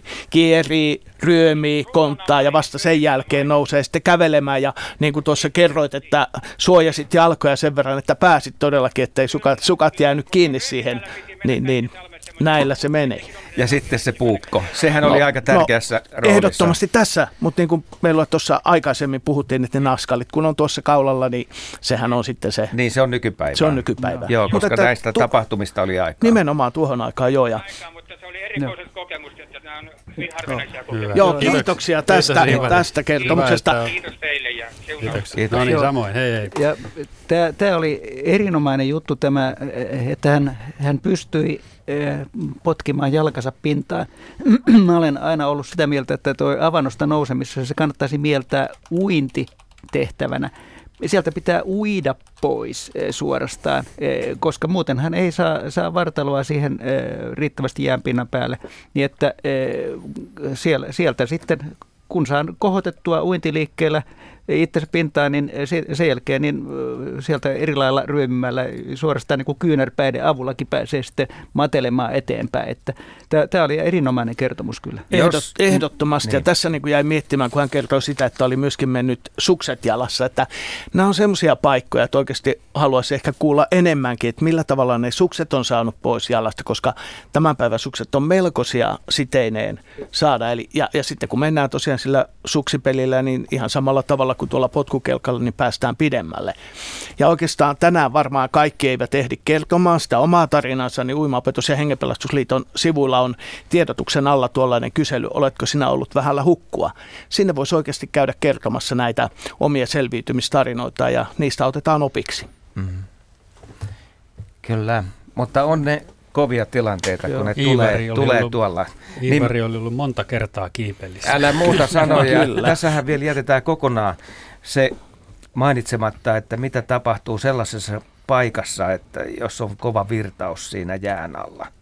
Sehän ei ole ollenkaan sellaista vedessä lillumista, vaan siinä on valtava paine siellä jään alla. Kyllä. Ja mieluusti väärään suuntaan. No vähän jäin miettimään jo siinä, kun oli tämä Kiiminkijoen tapaus, että oli se kelkka, jonka vieressä oli tämä lumikinos ja en tiedä sitten, että oliko siellä virtaa, mutta se olisi ollut mahdollinen paikka, että siinä olisikin joutunut sinne jään alle ja sitten, sitten ei, ei olekaan ihan niin kuin, Se hankaloittaa Joo. heti samalla hetkellä. Niin. Onko sulla Seppo tällaisesta tietoa niistä No- virtauksista? Yleensä nämä paikat, heikot jäät liittyy virtapaikkoihin. Niin, ei mulla sen kummempaa t- tietoa tästä ole, mutta ne on, lisää sitä vaarallisuutta kyllä suuresti. Ja viimeistään siinä vaiheessa niin kaikki tämä kelluttava apu on hyvin tär- tärkeää, että sinne ei me pipon tupsua myöten sitten rojahda, vaan on jotain, mikä kelluttaa. Retkiluistelijathan tässä ovat ratkaisseet tämän sillä, että meillä on kookan reppu selässä ja siellä on ve- vesitiiviisti pakattuna kaikki vaihtovaatteet, eväät ja korjaustarvikkeet, ensiapuvehkeet ynnä muut sellaiset. Että se tosiaan pitää ihmisen aika korkealla siellä, että se virta ei pääse myöskään eh, ryöstämään sinne alle. Ja, mutta sitten yksi tärkeä ju- juttu kanssa, että eh, siinä avannon ääressä ollessaan ei päästä jalkoja nous- nousemaan sinne, eh, sinne tuota jään alle, että ihminen on sitten lopulta C-kirjaimen muotoisena siinä, että eh, siitä pitää pitää huoli sitten, että osaa potkia ne jalkansa sieltä sitten tuonne tuonne tota, vartalon jatkeeksi taakse, että silloin kun tästä niin kuin uima, uimasuorituksesta mä puhun, niin se on tärkeä asia. Vielä tuossa noista suksit jalassa nousemisesta, niin itse olen kokeillut sitä, että miten, miten todella pääsisin ylös sukset jalassa, niin, niin ratkaisin sen, sen tuossa sillä lailla, että taitoin ne polvet, polvet koukkuun niin, että sukset ovat sitten selän, selän takana, selän suuntaisina. Niin, Mutta si- siinä täytyy olla aika hyvävoimainen vielä. Sitten täytyy olla hyvävoimainen ja, ja tota, suorastaan pikkuinen vo- voimistelusuoritus siitä tulee, että täytyy sitten pystyä vetämään itsensä naskaleilla ihan pelkästään käsivoimia ja se ei välttämättä aina onnistu. Että sukset ovat vaarallinen. Otetaan Lapualle yhteys seuraavaksi. Matti, tervehdys. Terve, terve ja hyvää iltaa kaikille. Hyvää, hyvää iltaa. Jää tilannetta.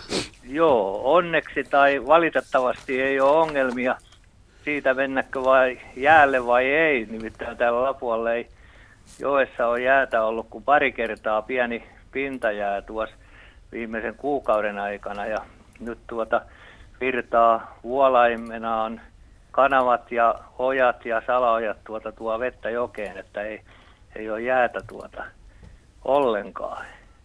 Mutta tuota, sitten toinen, toinen paikka, missä on, meillä on mökki tuossa Näsijärven rannalla ja siellä joku soitti ja sanoi, että siellä on Tampereen suunnalla pääsee luistelemaankin, mutta kyllä Näsijärvi on niin, niin tuota, ää, ilman jäätä ei ole ollutkaan, ei edes rannolla, että siellä on sen verran tuota, syvää se jää ja sitten tuulista, että ei, ei, ei ole päässyt tuota retki luistelemaan, jota harrastetaan, niin tänä vuonna ei siellä eikä täälläkään vielä.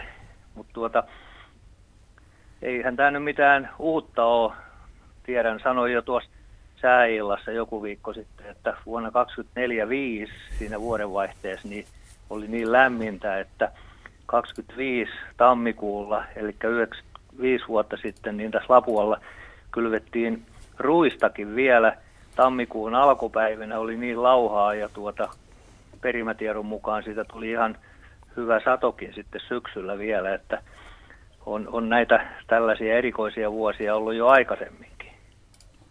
Niin sä uskot siihen, että talvi palaa vielä maisemaan ehkä tässä tulevien viikkojen aikana siellä kyllä Lapuallakin. Mä, kyllä mä uskon ja toivon ennen kaikkea, että, että päästäisiin tuota niin hiihtelemään täälläkin vielä. Ja tuo joki on ollut sellainen – sellainen tuota, niin, hiihdon kehto monena vuonna, että siinä on väkeä ollut isot määrät, määrät silloin, kun siinä on ollut jää ja lunta päällä, mutta tuot, nyt, nyt on kyllä viimeisen kymmenen vuoden aikana, niin onkaan tämä nyt kolmas tai neljäs vuosi, että ei ole, ei ole päästy tai on sitten niin hetkellisesti vaan hmm. ollut mm.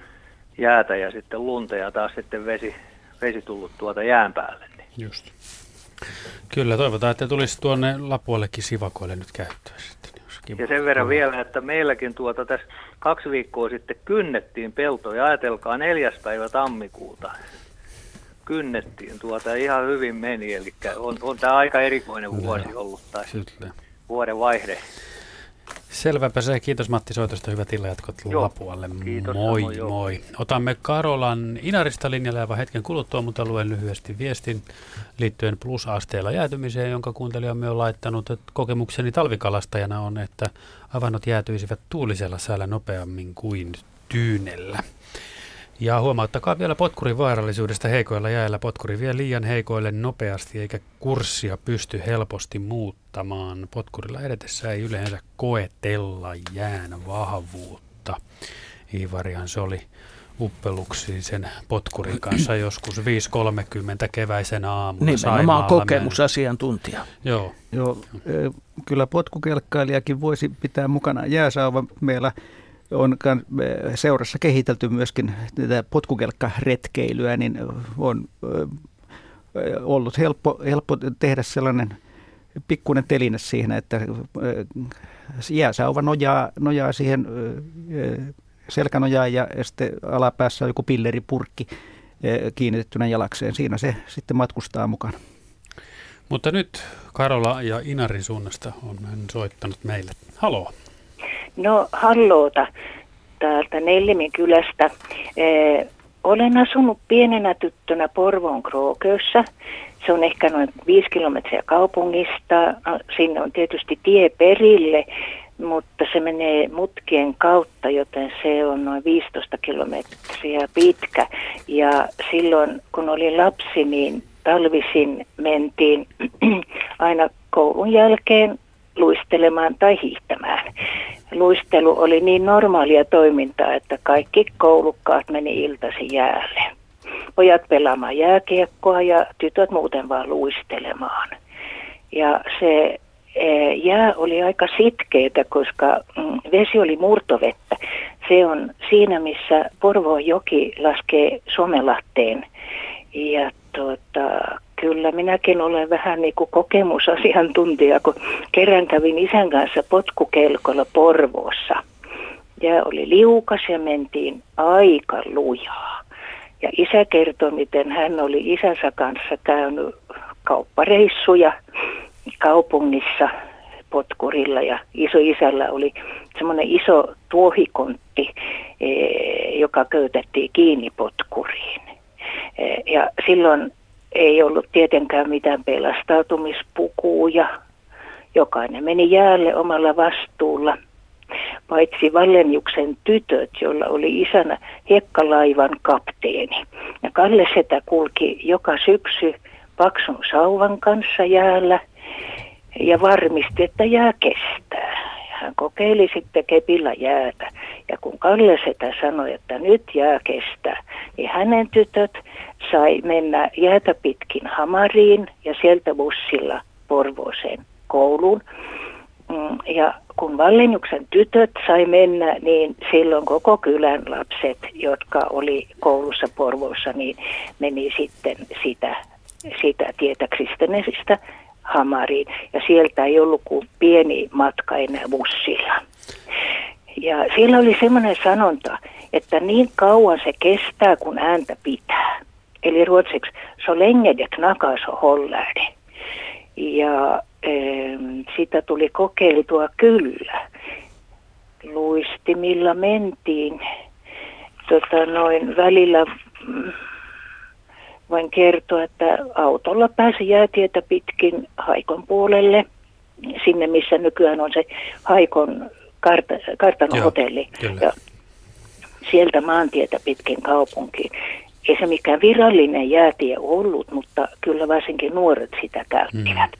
Mm. Mm. Äh, jäätilanne on helpottanut silloin Porvoon edustalla matkan tekoa.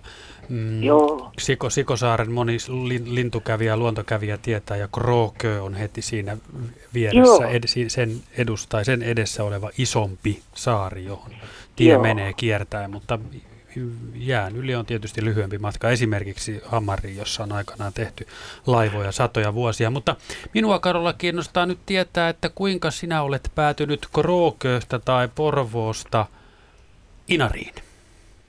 No se nyt on aivan luonnollinen juttu, kun on niin samanlaiset maisemat. Minä olin äh, kymmenen vuotta suurin piirtein Turussa opiskelemassa ja sitten samaan verran olin Helsingin äh, puolella töissä. Ja sitten rupesi tuntumaan, että ei tätä kestä itsekään, kun ei ole talvella lunta. Ja minä olin helmikuun puolessa välissä.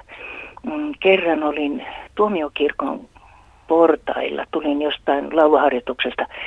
Ja vettä sato kuin aisaa ja minä seison punaisen sateenvarjon alla.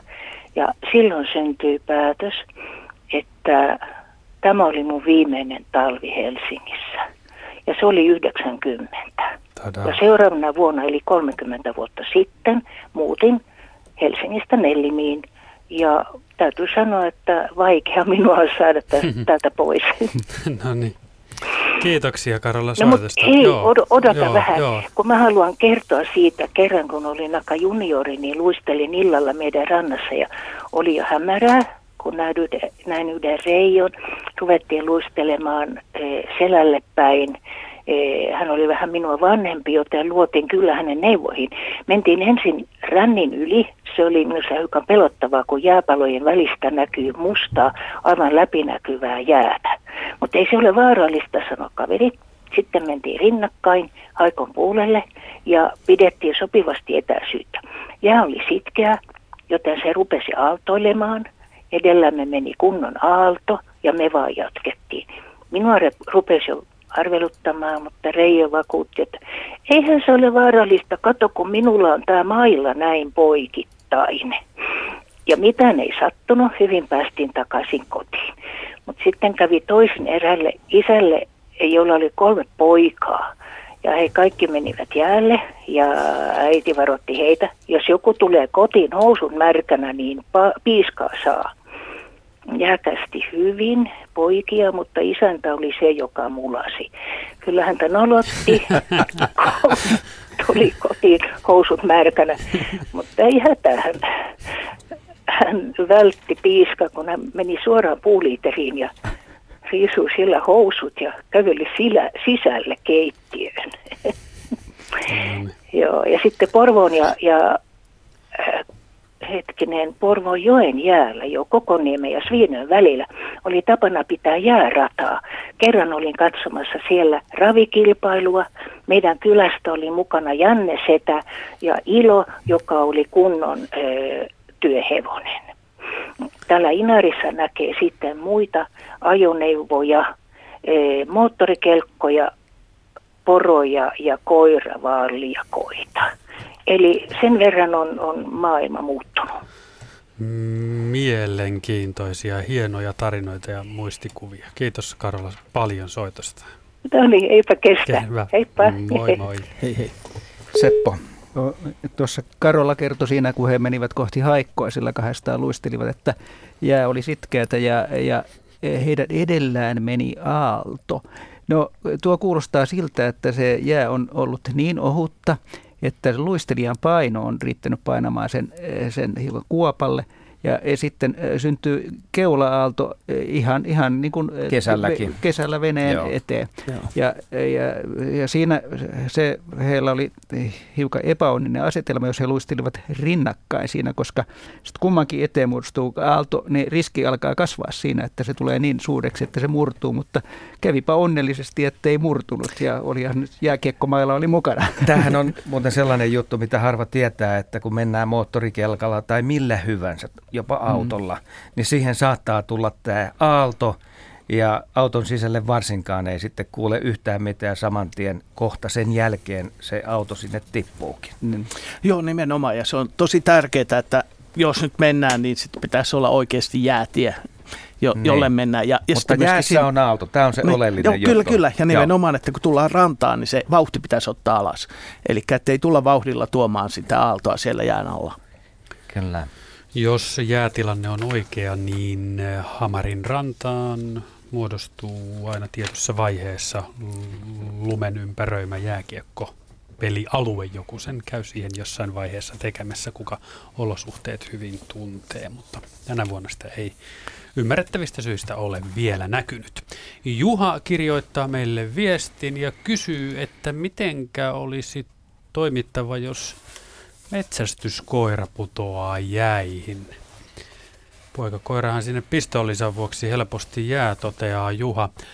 Minä muistan, että on joskus käynyt niin, että on ollut aika heikot jääolosuhteet ja irrallaan oleva koira on karannut jäälle juoksemaan ja ei ole oikein semmoisen railon yli mennyt löytää enää tietä takaisin. Ja ajattelin, että jos se tuohon railoon tipahtaa, niin kuka sen sieltä ylös noukkii? Onko tämmöisiin asioihin jotain neuvoa tai mietintää, että miten, se, miten siinä voisi yrittää toimia. Niin, nämä on tosi pahoja no. juttuja silloin, kun lasketaan, että siellä on koira, koira siellä jäällä ja ihminen rannalla, niin siinä saattaa sitten osat vaihtua aika äkkiä. Kyllä, kyllä. Onko tällaista pohdittu siellä no. Hengenpelastusliitossa, no, että onko tällaiseen olemassakaan mitään toimintaohjeita? No ei välttämättä. Kyllä tässä itse asiassa kun metsällä ollaan ja nuotiolla siellä talvisaikaa ja mietitään, että on joki lähellä ja koira ajamassa jänistä, niin kyllä se jänis on niin ovela, että se mielellään kyllä johdattaa sen jahtaajansa sinne heikolle jäälle. Ja niin kuin tässä oli puhetta, että jos se pistooli on sillä koiralla, niin aika vaikea se on lähteä sieltä heikosta jäässä sitten koiraa pelastamaan. Että en oikein osaa tuohon sanoa, että mikä se konsti olisi, mutta muistan eräänkin kerran, kun nuotiolta metsästyskaveri lähti kyllä pienen sadattelun myötä liikenteeseen, kun hänellä oli se tieto, missä koira menee ja lähelle oli menossa sitä jokea, jossa on heikkoja. Mm. Netissähän näkee välillä tällaisia videoita. Ei ole pitkä aikaa, kun mä katsoin justiin tällaista, missä koira tippui ensin jäihin ja omistaja sitten siinä riisu vaatteet ja kävi hakemassa, mutta kyllä se hankalalta näytti se touhu. Ja siinä pistettiin kyllä oma elämä alttiiksi, mutta tämä oli siis ulkomailla tapahtunutta toimintaa. Et monestihan sitten viranomaiset hoitaa hankalia tapauksia. Ja voi olla, että tällainenkin aiheuttaa sitten hälytyksen. Et kun koira tai mm. joku muu eläin siellä on jäänyt satimeen. Näitä videoita näkee ihan suomalaisittainkin. Nyt meillä on Juha linjalla ja Juha pitää majaa Vantaalla. Onko näin? Kyllä näin. No niin, minkälainen jääjuttu sinulla on? Jääteistä kyselisin. Että siis näitä virallisia jääteitä. Joo. Tuossa noin kymmenen vuotta sitten ehkä ajoin tuota Pielisellä ajoin ja tietääkseni se on pisin virallinen jäätiä. Ja tota, missä kunnossa nämä jäätiet on nyt ja miten niitä niin kuin, tälleen niin kuin hoidetaan ja muuta. Ja sitten semmoisena muistikuvana vielä, mikä on ihan tottakin, niin tuota, armeijassa olin 8, 1987, niin ajoin Suomenlinnaan jäätietä pitkin. Ja jonkun tiedon mukaan se oli viimeinen kerta, kun Suomenlinna oli jäätiä. Se taisi olla se huipputalvi, eikö se 87 ollut tosi kylmä? silloin, oli, silloin oli viisi viikkoa Helsingissäkin yli 25 astetta pakkasta, ja eikä lähtenyt muut kuin volkkarit käyntiin. Mutta tuota, mut tuota, silloin, silloin oli jäätie, oliko viimeisen kerran jäätie Suomenlinnaan silloin, mutta siis näin, näin yleensä, niin siis, onko tämä Pielisen jäätie, niin onko tämä pisin? Ja missä kunnossa nämä jäätiet, kuinka, minkä verran näitä jääteitä on yleensä nyt? Kuule, nyt, me, niin virallisia jääteitä. Nyt mennään kuule niin tarkkaan tietoon tämän kysymyksen kanssa, että mä en tiedä, löytyykö tässä tällaiseen vastausta, mutta onko se Seppo koskaan kuullut näistä jäätieasioista, että yleensähän se kerrotaan kyllä aika isolla siinä jäätien alkuvaiheessa, että onko se tällainen virallinen, ja jos sellaista lappua ei ole olemassakaan, niin se auto kannattaa varmaan äkkiä kääntää sillä kohtaa ympäri sitten. Täs, täsmälleen näin, että e, se, että jos näkee jonkun liikkuvan autolla jäällä, se ei e, tarkoita niin, sitä, että siellä menee tie, mutta Pielisellä varmaan on ihan oikeasti. Silloin, silloin kun on vahvat jäät, Joo. ja näähän oikaisee aivan valtavasti Joo. sitten no, kymmeniä kilometriä, kun puhutaan kyllä, tästä kyllä. liikkumisesta. Joo. Katsoo jo. tässä, tässä tätä kolijäätietä, niin se on 62 kilometriä. oh. Hetkinen, matka Lieksan niin se oikaisu. Niin se oikaisu, joo. Se matka Lieksan keskustaan lyhenee kolilta 51 kilometriä. Ja ja tuota, jäätie suljettiin liikenteeltä maaliskuussa, mutta ei tässä Pohjois-Karjalan sivustolla siis ei ole... Viime keväänä. Niin, niin. niin siis sitä ei kerro. Ei, ei, ole, ei, ole vielä avattu. Tullut. Ei ole avaustietoa, Joo. ei tässä artikkelissa ainakaan ole. Mä luulen, että tämä Pohjois-Karjalan virallinen sivusto. Ja uskoisin, että ei tuolla hailuotonkaan sitä ole, että lautta vie ja Joo, lautta tuo. Siis ensinnäkin tämä talvi on niin poikkeuksellinen, että voisi olettaa, että näitä jääteitä, mitä on ollut olemassa joskus, niin voi olla, että tässä on välivuosi kyseessä. Siltä näyttää. No miten tämä Suomenlinnan jäätiä? se, se, se, sitä ei varmaan avata. Pitääkö, pitä, ei, ei, ei, mutta pitääkö se paikkansa, että 19 tai 87 oli viimeisen, viimeinen talvi? Sen jälkeen siinä oli leutoa talvi ja sitten tuli tämä lauttaliikenne tai mitä veneitä siitä rupesi menemään. Niin Mä, Sanotaanko niin, että siitä, se on... Sehän lähti siitä kaivopuisto Ursulan vierestä, hän lähti se. Joo. Muistan hyvin, ja Helsingin kaupungin liikennelaitos sitä liikennöi, ja sitten viimeisenä vuosina se oli ihan se pikkubusseja, ja sitten sit, kun joku bus, bussi upotti etupyörässä jäi, jäi, niin mä luulen, että se aiheutti sen verran säikähdystä, että, että ei hommaa sen jälkeen ole tehty, mutta en siis muista vuotta. siellä oikein linja-autot mukaan? No, n- muistikuva on jo niin hatara, vaikka vanha mies olenkin, niin, niin, että, että en muista, että e, e, oliko ihan tosissaan näin, mutta siis e, oliko ne pikkubusseja vaan siis tämmöisiä Folkari Klein-busseja vai olisiko se ollut ihan semmoinen hyvin lyhyt? No, semmoisella mä kävin siellä, mutta että se on Joo. toinen aina se. Joo. Joo. Joo. Minkä verran näitä jääteitä on Suomessa? Virallisia siis silloin no. hyvinä talvina tai kun tulee pakkaset. Tää, tää Onko niitä Tämä on kyllä sellaista tietoa, mitä ei ole tässä käytettävissä. Ei. paljonko silloin, kun on hyvä talvi, koska on ihan varma, että kun talvet vaihtelee, niin tämä määrä vaihtelee samalla tavalla. Ihan varmasti näin. No. Et silloin, kun siis tulee kunnon talvi. Ihan, ihan tuommoisessa paperikartassa, niin siinähän on viivat, siis ihan jäätieviivat, niin kuin ihan kyllä. niin kuin tieviivatkin. Niin. Joo, mutta kun se on vähän säistäkin kiinni sitten, mm. missä kai, viivat kulkee. Kai. Totta kai. Yes. Kiitoksia Juha soitosta. Hyvät illanjatkot. Ei mitään, kiitoksia. Hyvät illanjatkot. Moi. Kiitos. Kiitos. Moi. Moi. Kaksi vuotta sitten pitkät pakkaset jäädyttivät Helsingissä merejään harvinaisen paksuksi ja sileäksi. Iltapäivän kultaisessa auringossa maisema oli satumainen, mykistävän kaunis. Koko maailma hehkui kaikissa sinisen, turkoosin ja valkoisen eri sävyissä. Ilma, maa ja taivas oli täynnä pieniä kimaltelevia jääkiteitä. Ja oli niin suloisen sileä ja muodosti toinen toistaan hämmästyttävämpiä muotoja. Auringon laskettua alkoi jään satumainen laulu. Valo, vesi, jää, lumi. Parhainkaan kesäinen maisema ei sitä ikinä voita. Näin kirjoittaa ja tunnelmoi kuuntelijamme Essi. Otetaan vielä vähän tästä autolla jäällä liikkumisesta. Sitähän toden totta tapahtuu.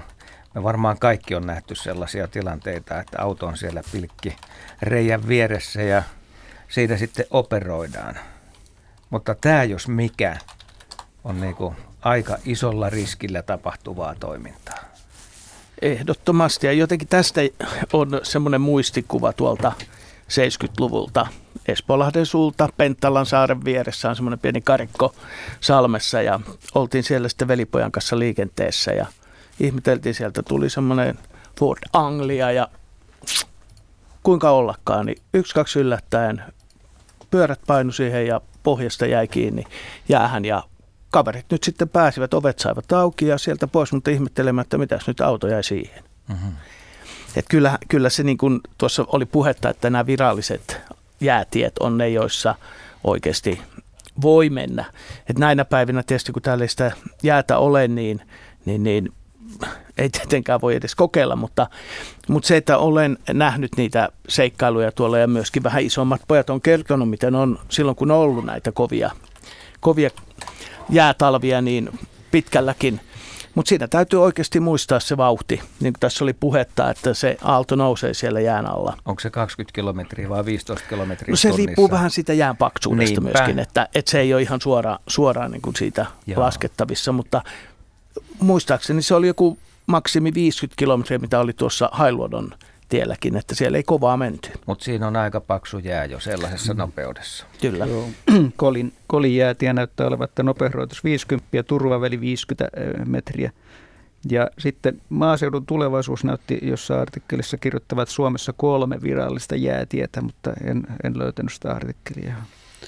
Mm, tässä on puhuttu myös erilaisista jäätyypeistä, niin minä jo silloin kirjoitin ylös sellaisen termin kuin umpijää. Onko, onko missään pienissä vesistöissä umpijäätä? että jäätyy kokonaan. No ihan, ihan, var, ihan varmaan sellaisia, sellaisia vesiä löytyy. on. Niin. Joo, mutta siellä, siellä ei paljon, paljon monimutkaista elämää mahda olla niin, sitten siinä sellaisessa lätäkössä. Luistella voi. Ilman, Kyllä. ilman sen suurempaa pelkoa. Nythän varmaan kohta, kun pelloille on noussut jäätä, jäätä niin sellaista umpijäätä voisi löytyä, kun pakkasta vaan tulee niin täällä Etelä-Suomessa. Meillä on hei nyt lähetysaikaa jäljellä viitisen minuuttia. Nyt me voidaan kerrata näitä turva-asioita, mitä kaikkien pitäisi ottaa huomioon, kun jäillä liikkuu. Se ensimmäinen päätös tästä asiasta lienee se tärkein, että menenkö sinne vai enkö mene. Onko se näin? No ihan varmasti näin on.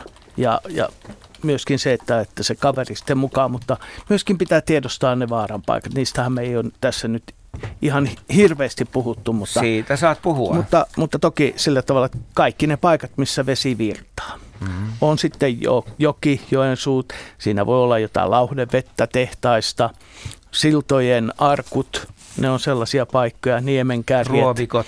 Ruovikot on sitten ihan omansa, karikot, syvänteet, isonkin järven tai merenlahden kohdalla, jos on syvänä, niin siellähän on ihan eri tavalla sitä lämmintä vettä alla. Et ne on sellaisia paikkoja, joita sitten pitäisi oikeasti oppia tuntemaan, eli liikkuu niillä tutuilla omilla vesillä. Seppo, sä oot jäiden asiantuntija, kun siellä liikut, niin miten sä silmämääräisesti tulkitset sitä näkymää? Minkä jääkansi avaa sulle? Pystytkö sä määrittelemään ilman sitä sauvaa, että tohon suuntaan ei kannatakaan mennä? Niin, jokainen, jokainen jäälle, jäälle tehty retki on vähän erilainen, että totta kai jos mä, ennen kuin mä astun jäälle, mä aina kokeilen sen, että kantaako se edes rannassa. Ja sitten kun ollaan liikkeellä, siinä hyvin äkkiä oppii sen, että onko tämä jäätynyt tasaisesti eh, ja onko se saman, saman tyylistä jokaisessa paikassa, kunhan ottaa huomioon salmet sun muut. Mutta eh, kyllä, eh, näköhavainnot on hyvin tärkeitä. Se kaikki vanha jää, niin selvä. Mä voin luottaa siihen, että se näyttää olevan turvallista. Mä olen testannut se. Sitten tulee pieni raja vastaan, että mä saatan päätellä siitä, että jaha, tämä on täytynyt jäätyä myöhemmin. Että kaikki rajat ovat hyvin tärkeitä. Ne voivat tietysti olla railoja vain, jotka on repeämiä siinä. Niiden ympäristöä pitää, pitää testata ja sitten, sitten jos se tuntuu siltä, että jokin on jäätynyt myöhemmin, siinä voi olla nuorta jäätä ja se on ohuimpaa. Ja varsinkin merellä on paljon tällaisia paikkoja. Joo. ja vielä tällaisilla laivareittien varsilla jää saattaa suorastaan repeytyä. Juu, se merellä, se on ihan vakioista, normaali juttu ja se on luistelijan kannalta hieno homma, että huonot jäät häipyy ja uutta hienoa tulee tilalle, mutta saa nähdä sitten milloin sitä uutta tulee, että isotkin alueet saattavat lähteä ja se, silloin on retkeläisen kyllä pidettävä huolta siitä, että ymmärtää, että mihin suuntaan tuulet painavat jäitä, ettei jäät häviä alta. Ja sitten vaan odottamaan uusien jäiden syntymistä siinä, mutta ne voivat olla sitten ihan huomattava heikkoja hyvin pitkään. Niin ja tässä vielä se, että nyt jos ollaan siellä pidemmällä järven tai meren selällä, niin voi yllättäen käydä niin, että joku laiva tekee siihen reitin ja sitten sä ootkin tavallaan siellä ulkopuolella, jos, johon on tullut tämä reitti. Joo, se, ja, ja merivartiosta tekee kyllä, kyllä tota sisä, sisäväyliäkin pitää auki aina välillä ja sitten luistelijoita tai retkeläisiä saattaa jäädä väärälle puolelle. Jari, kertaa vielä ne turvavarusteet. Lähdetään siitä, että meillä on ne, se kelluttava elementti, joko se on se pelastuspuku, kelluntahaalari, sitten meillä on naskalit kaulalla, meillä on puhelin varustettu sillä tavalla, että se pysyy kuivana ja heittoliina, jotta voidaan sitä kaveria pelastaa tai sitten itse heittää se niin, että kaveri voi minut hidata siitä. Ja tuo pilli, silloin kun ei enää jaksa huutaa apua, niin voi viheltää. Joo, ja kelluntavehkeestä reppu kannattaa muistaa. Ja, ja sitten sitä puhelimesta, niin äh, olisi tosi hienoa, jos itse voisi avannostakin soittaa. Että se olisi tosiaan vesitiivissä pussissa, jota urheiluliikkeet myyvät niin, että ja vanha kunnon pieni nokialainen, ai että on hyvä vehje, kyllä sitä voi näppäillä hyvin. Tuo mä ymmärrän kyllä, että kelluttavan haalarin tai pelastuspuvun kanssa voi soitella sieltä avannosta, mutta muuten se taitaa olla aika hankalaa. No, jos ei muuta keinoa ole, niin sekin kannattaa käyttää. Niin. Mm. Naskalilla toinen käsi jäälle ja puhelin kouraan. Ja tämmöinen kevytkin muovipussi, jota voi sulkea ja avata. En nyt mainosta tässä merkkiä, mutta se toimii. Olen kokeillut. Mirja Mismaleen vastasi puheluihinne. Täällä studiossa olivat Jari Nummela Suomen uimaopetus- ja hengenpelastusliitosta ja retkiluistelija Seppo Sivonen. Kiitos. Sihvonen. Sihvonen, kiitoksia, että kävitte. Minä olen Markus Turunen, paikalla oli myös Asko hauta tässä vielä jään ja ennen uutisia.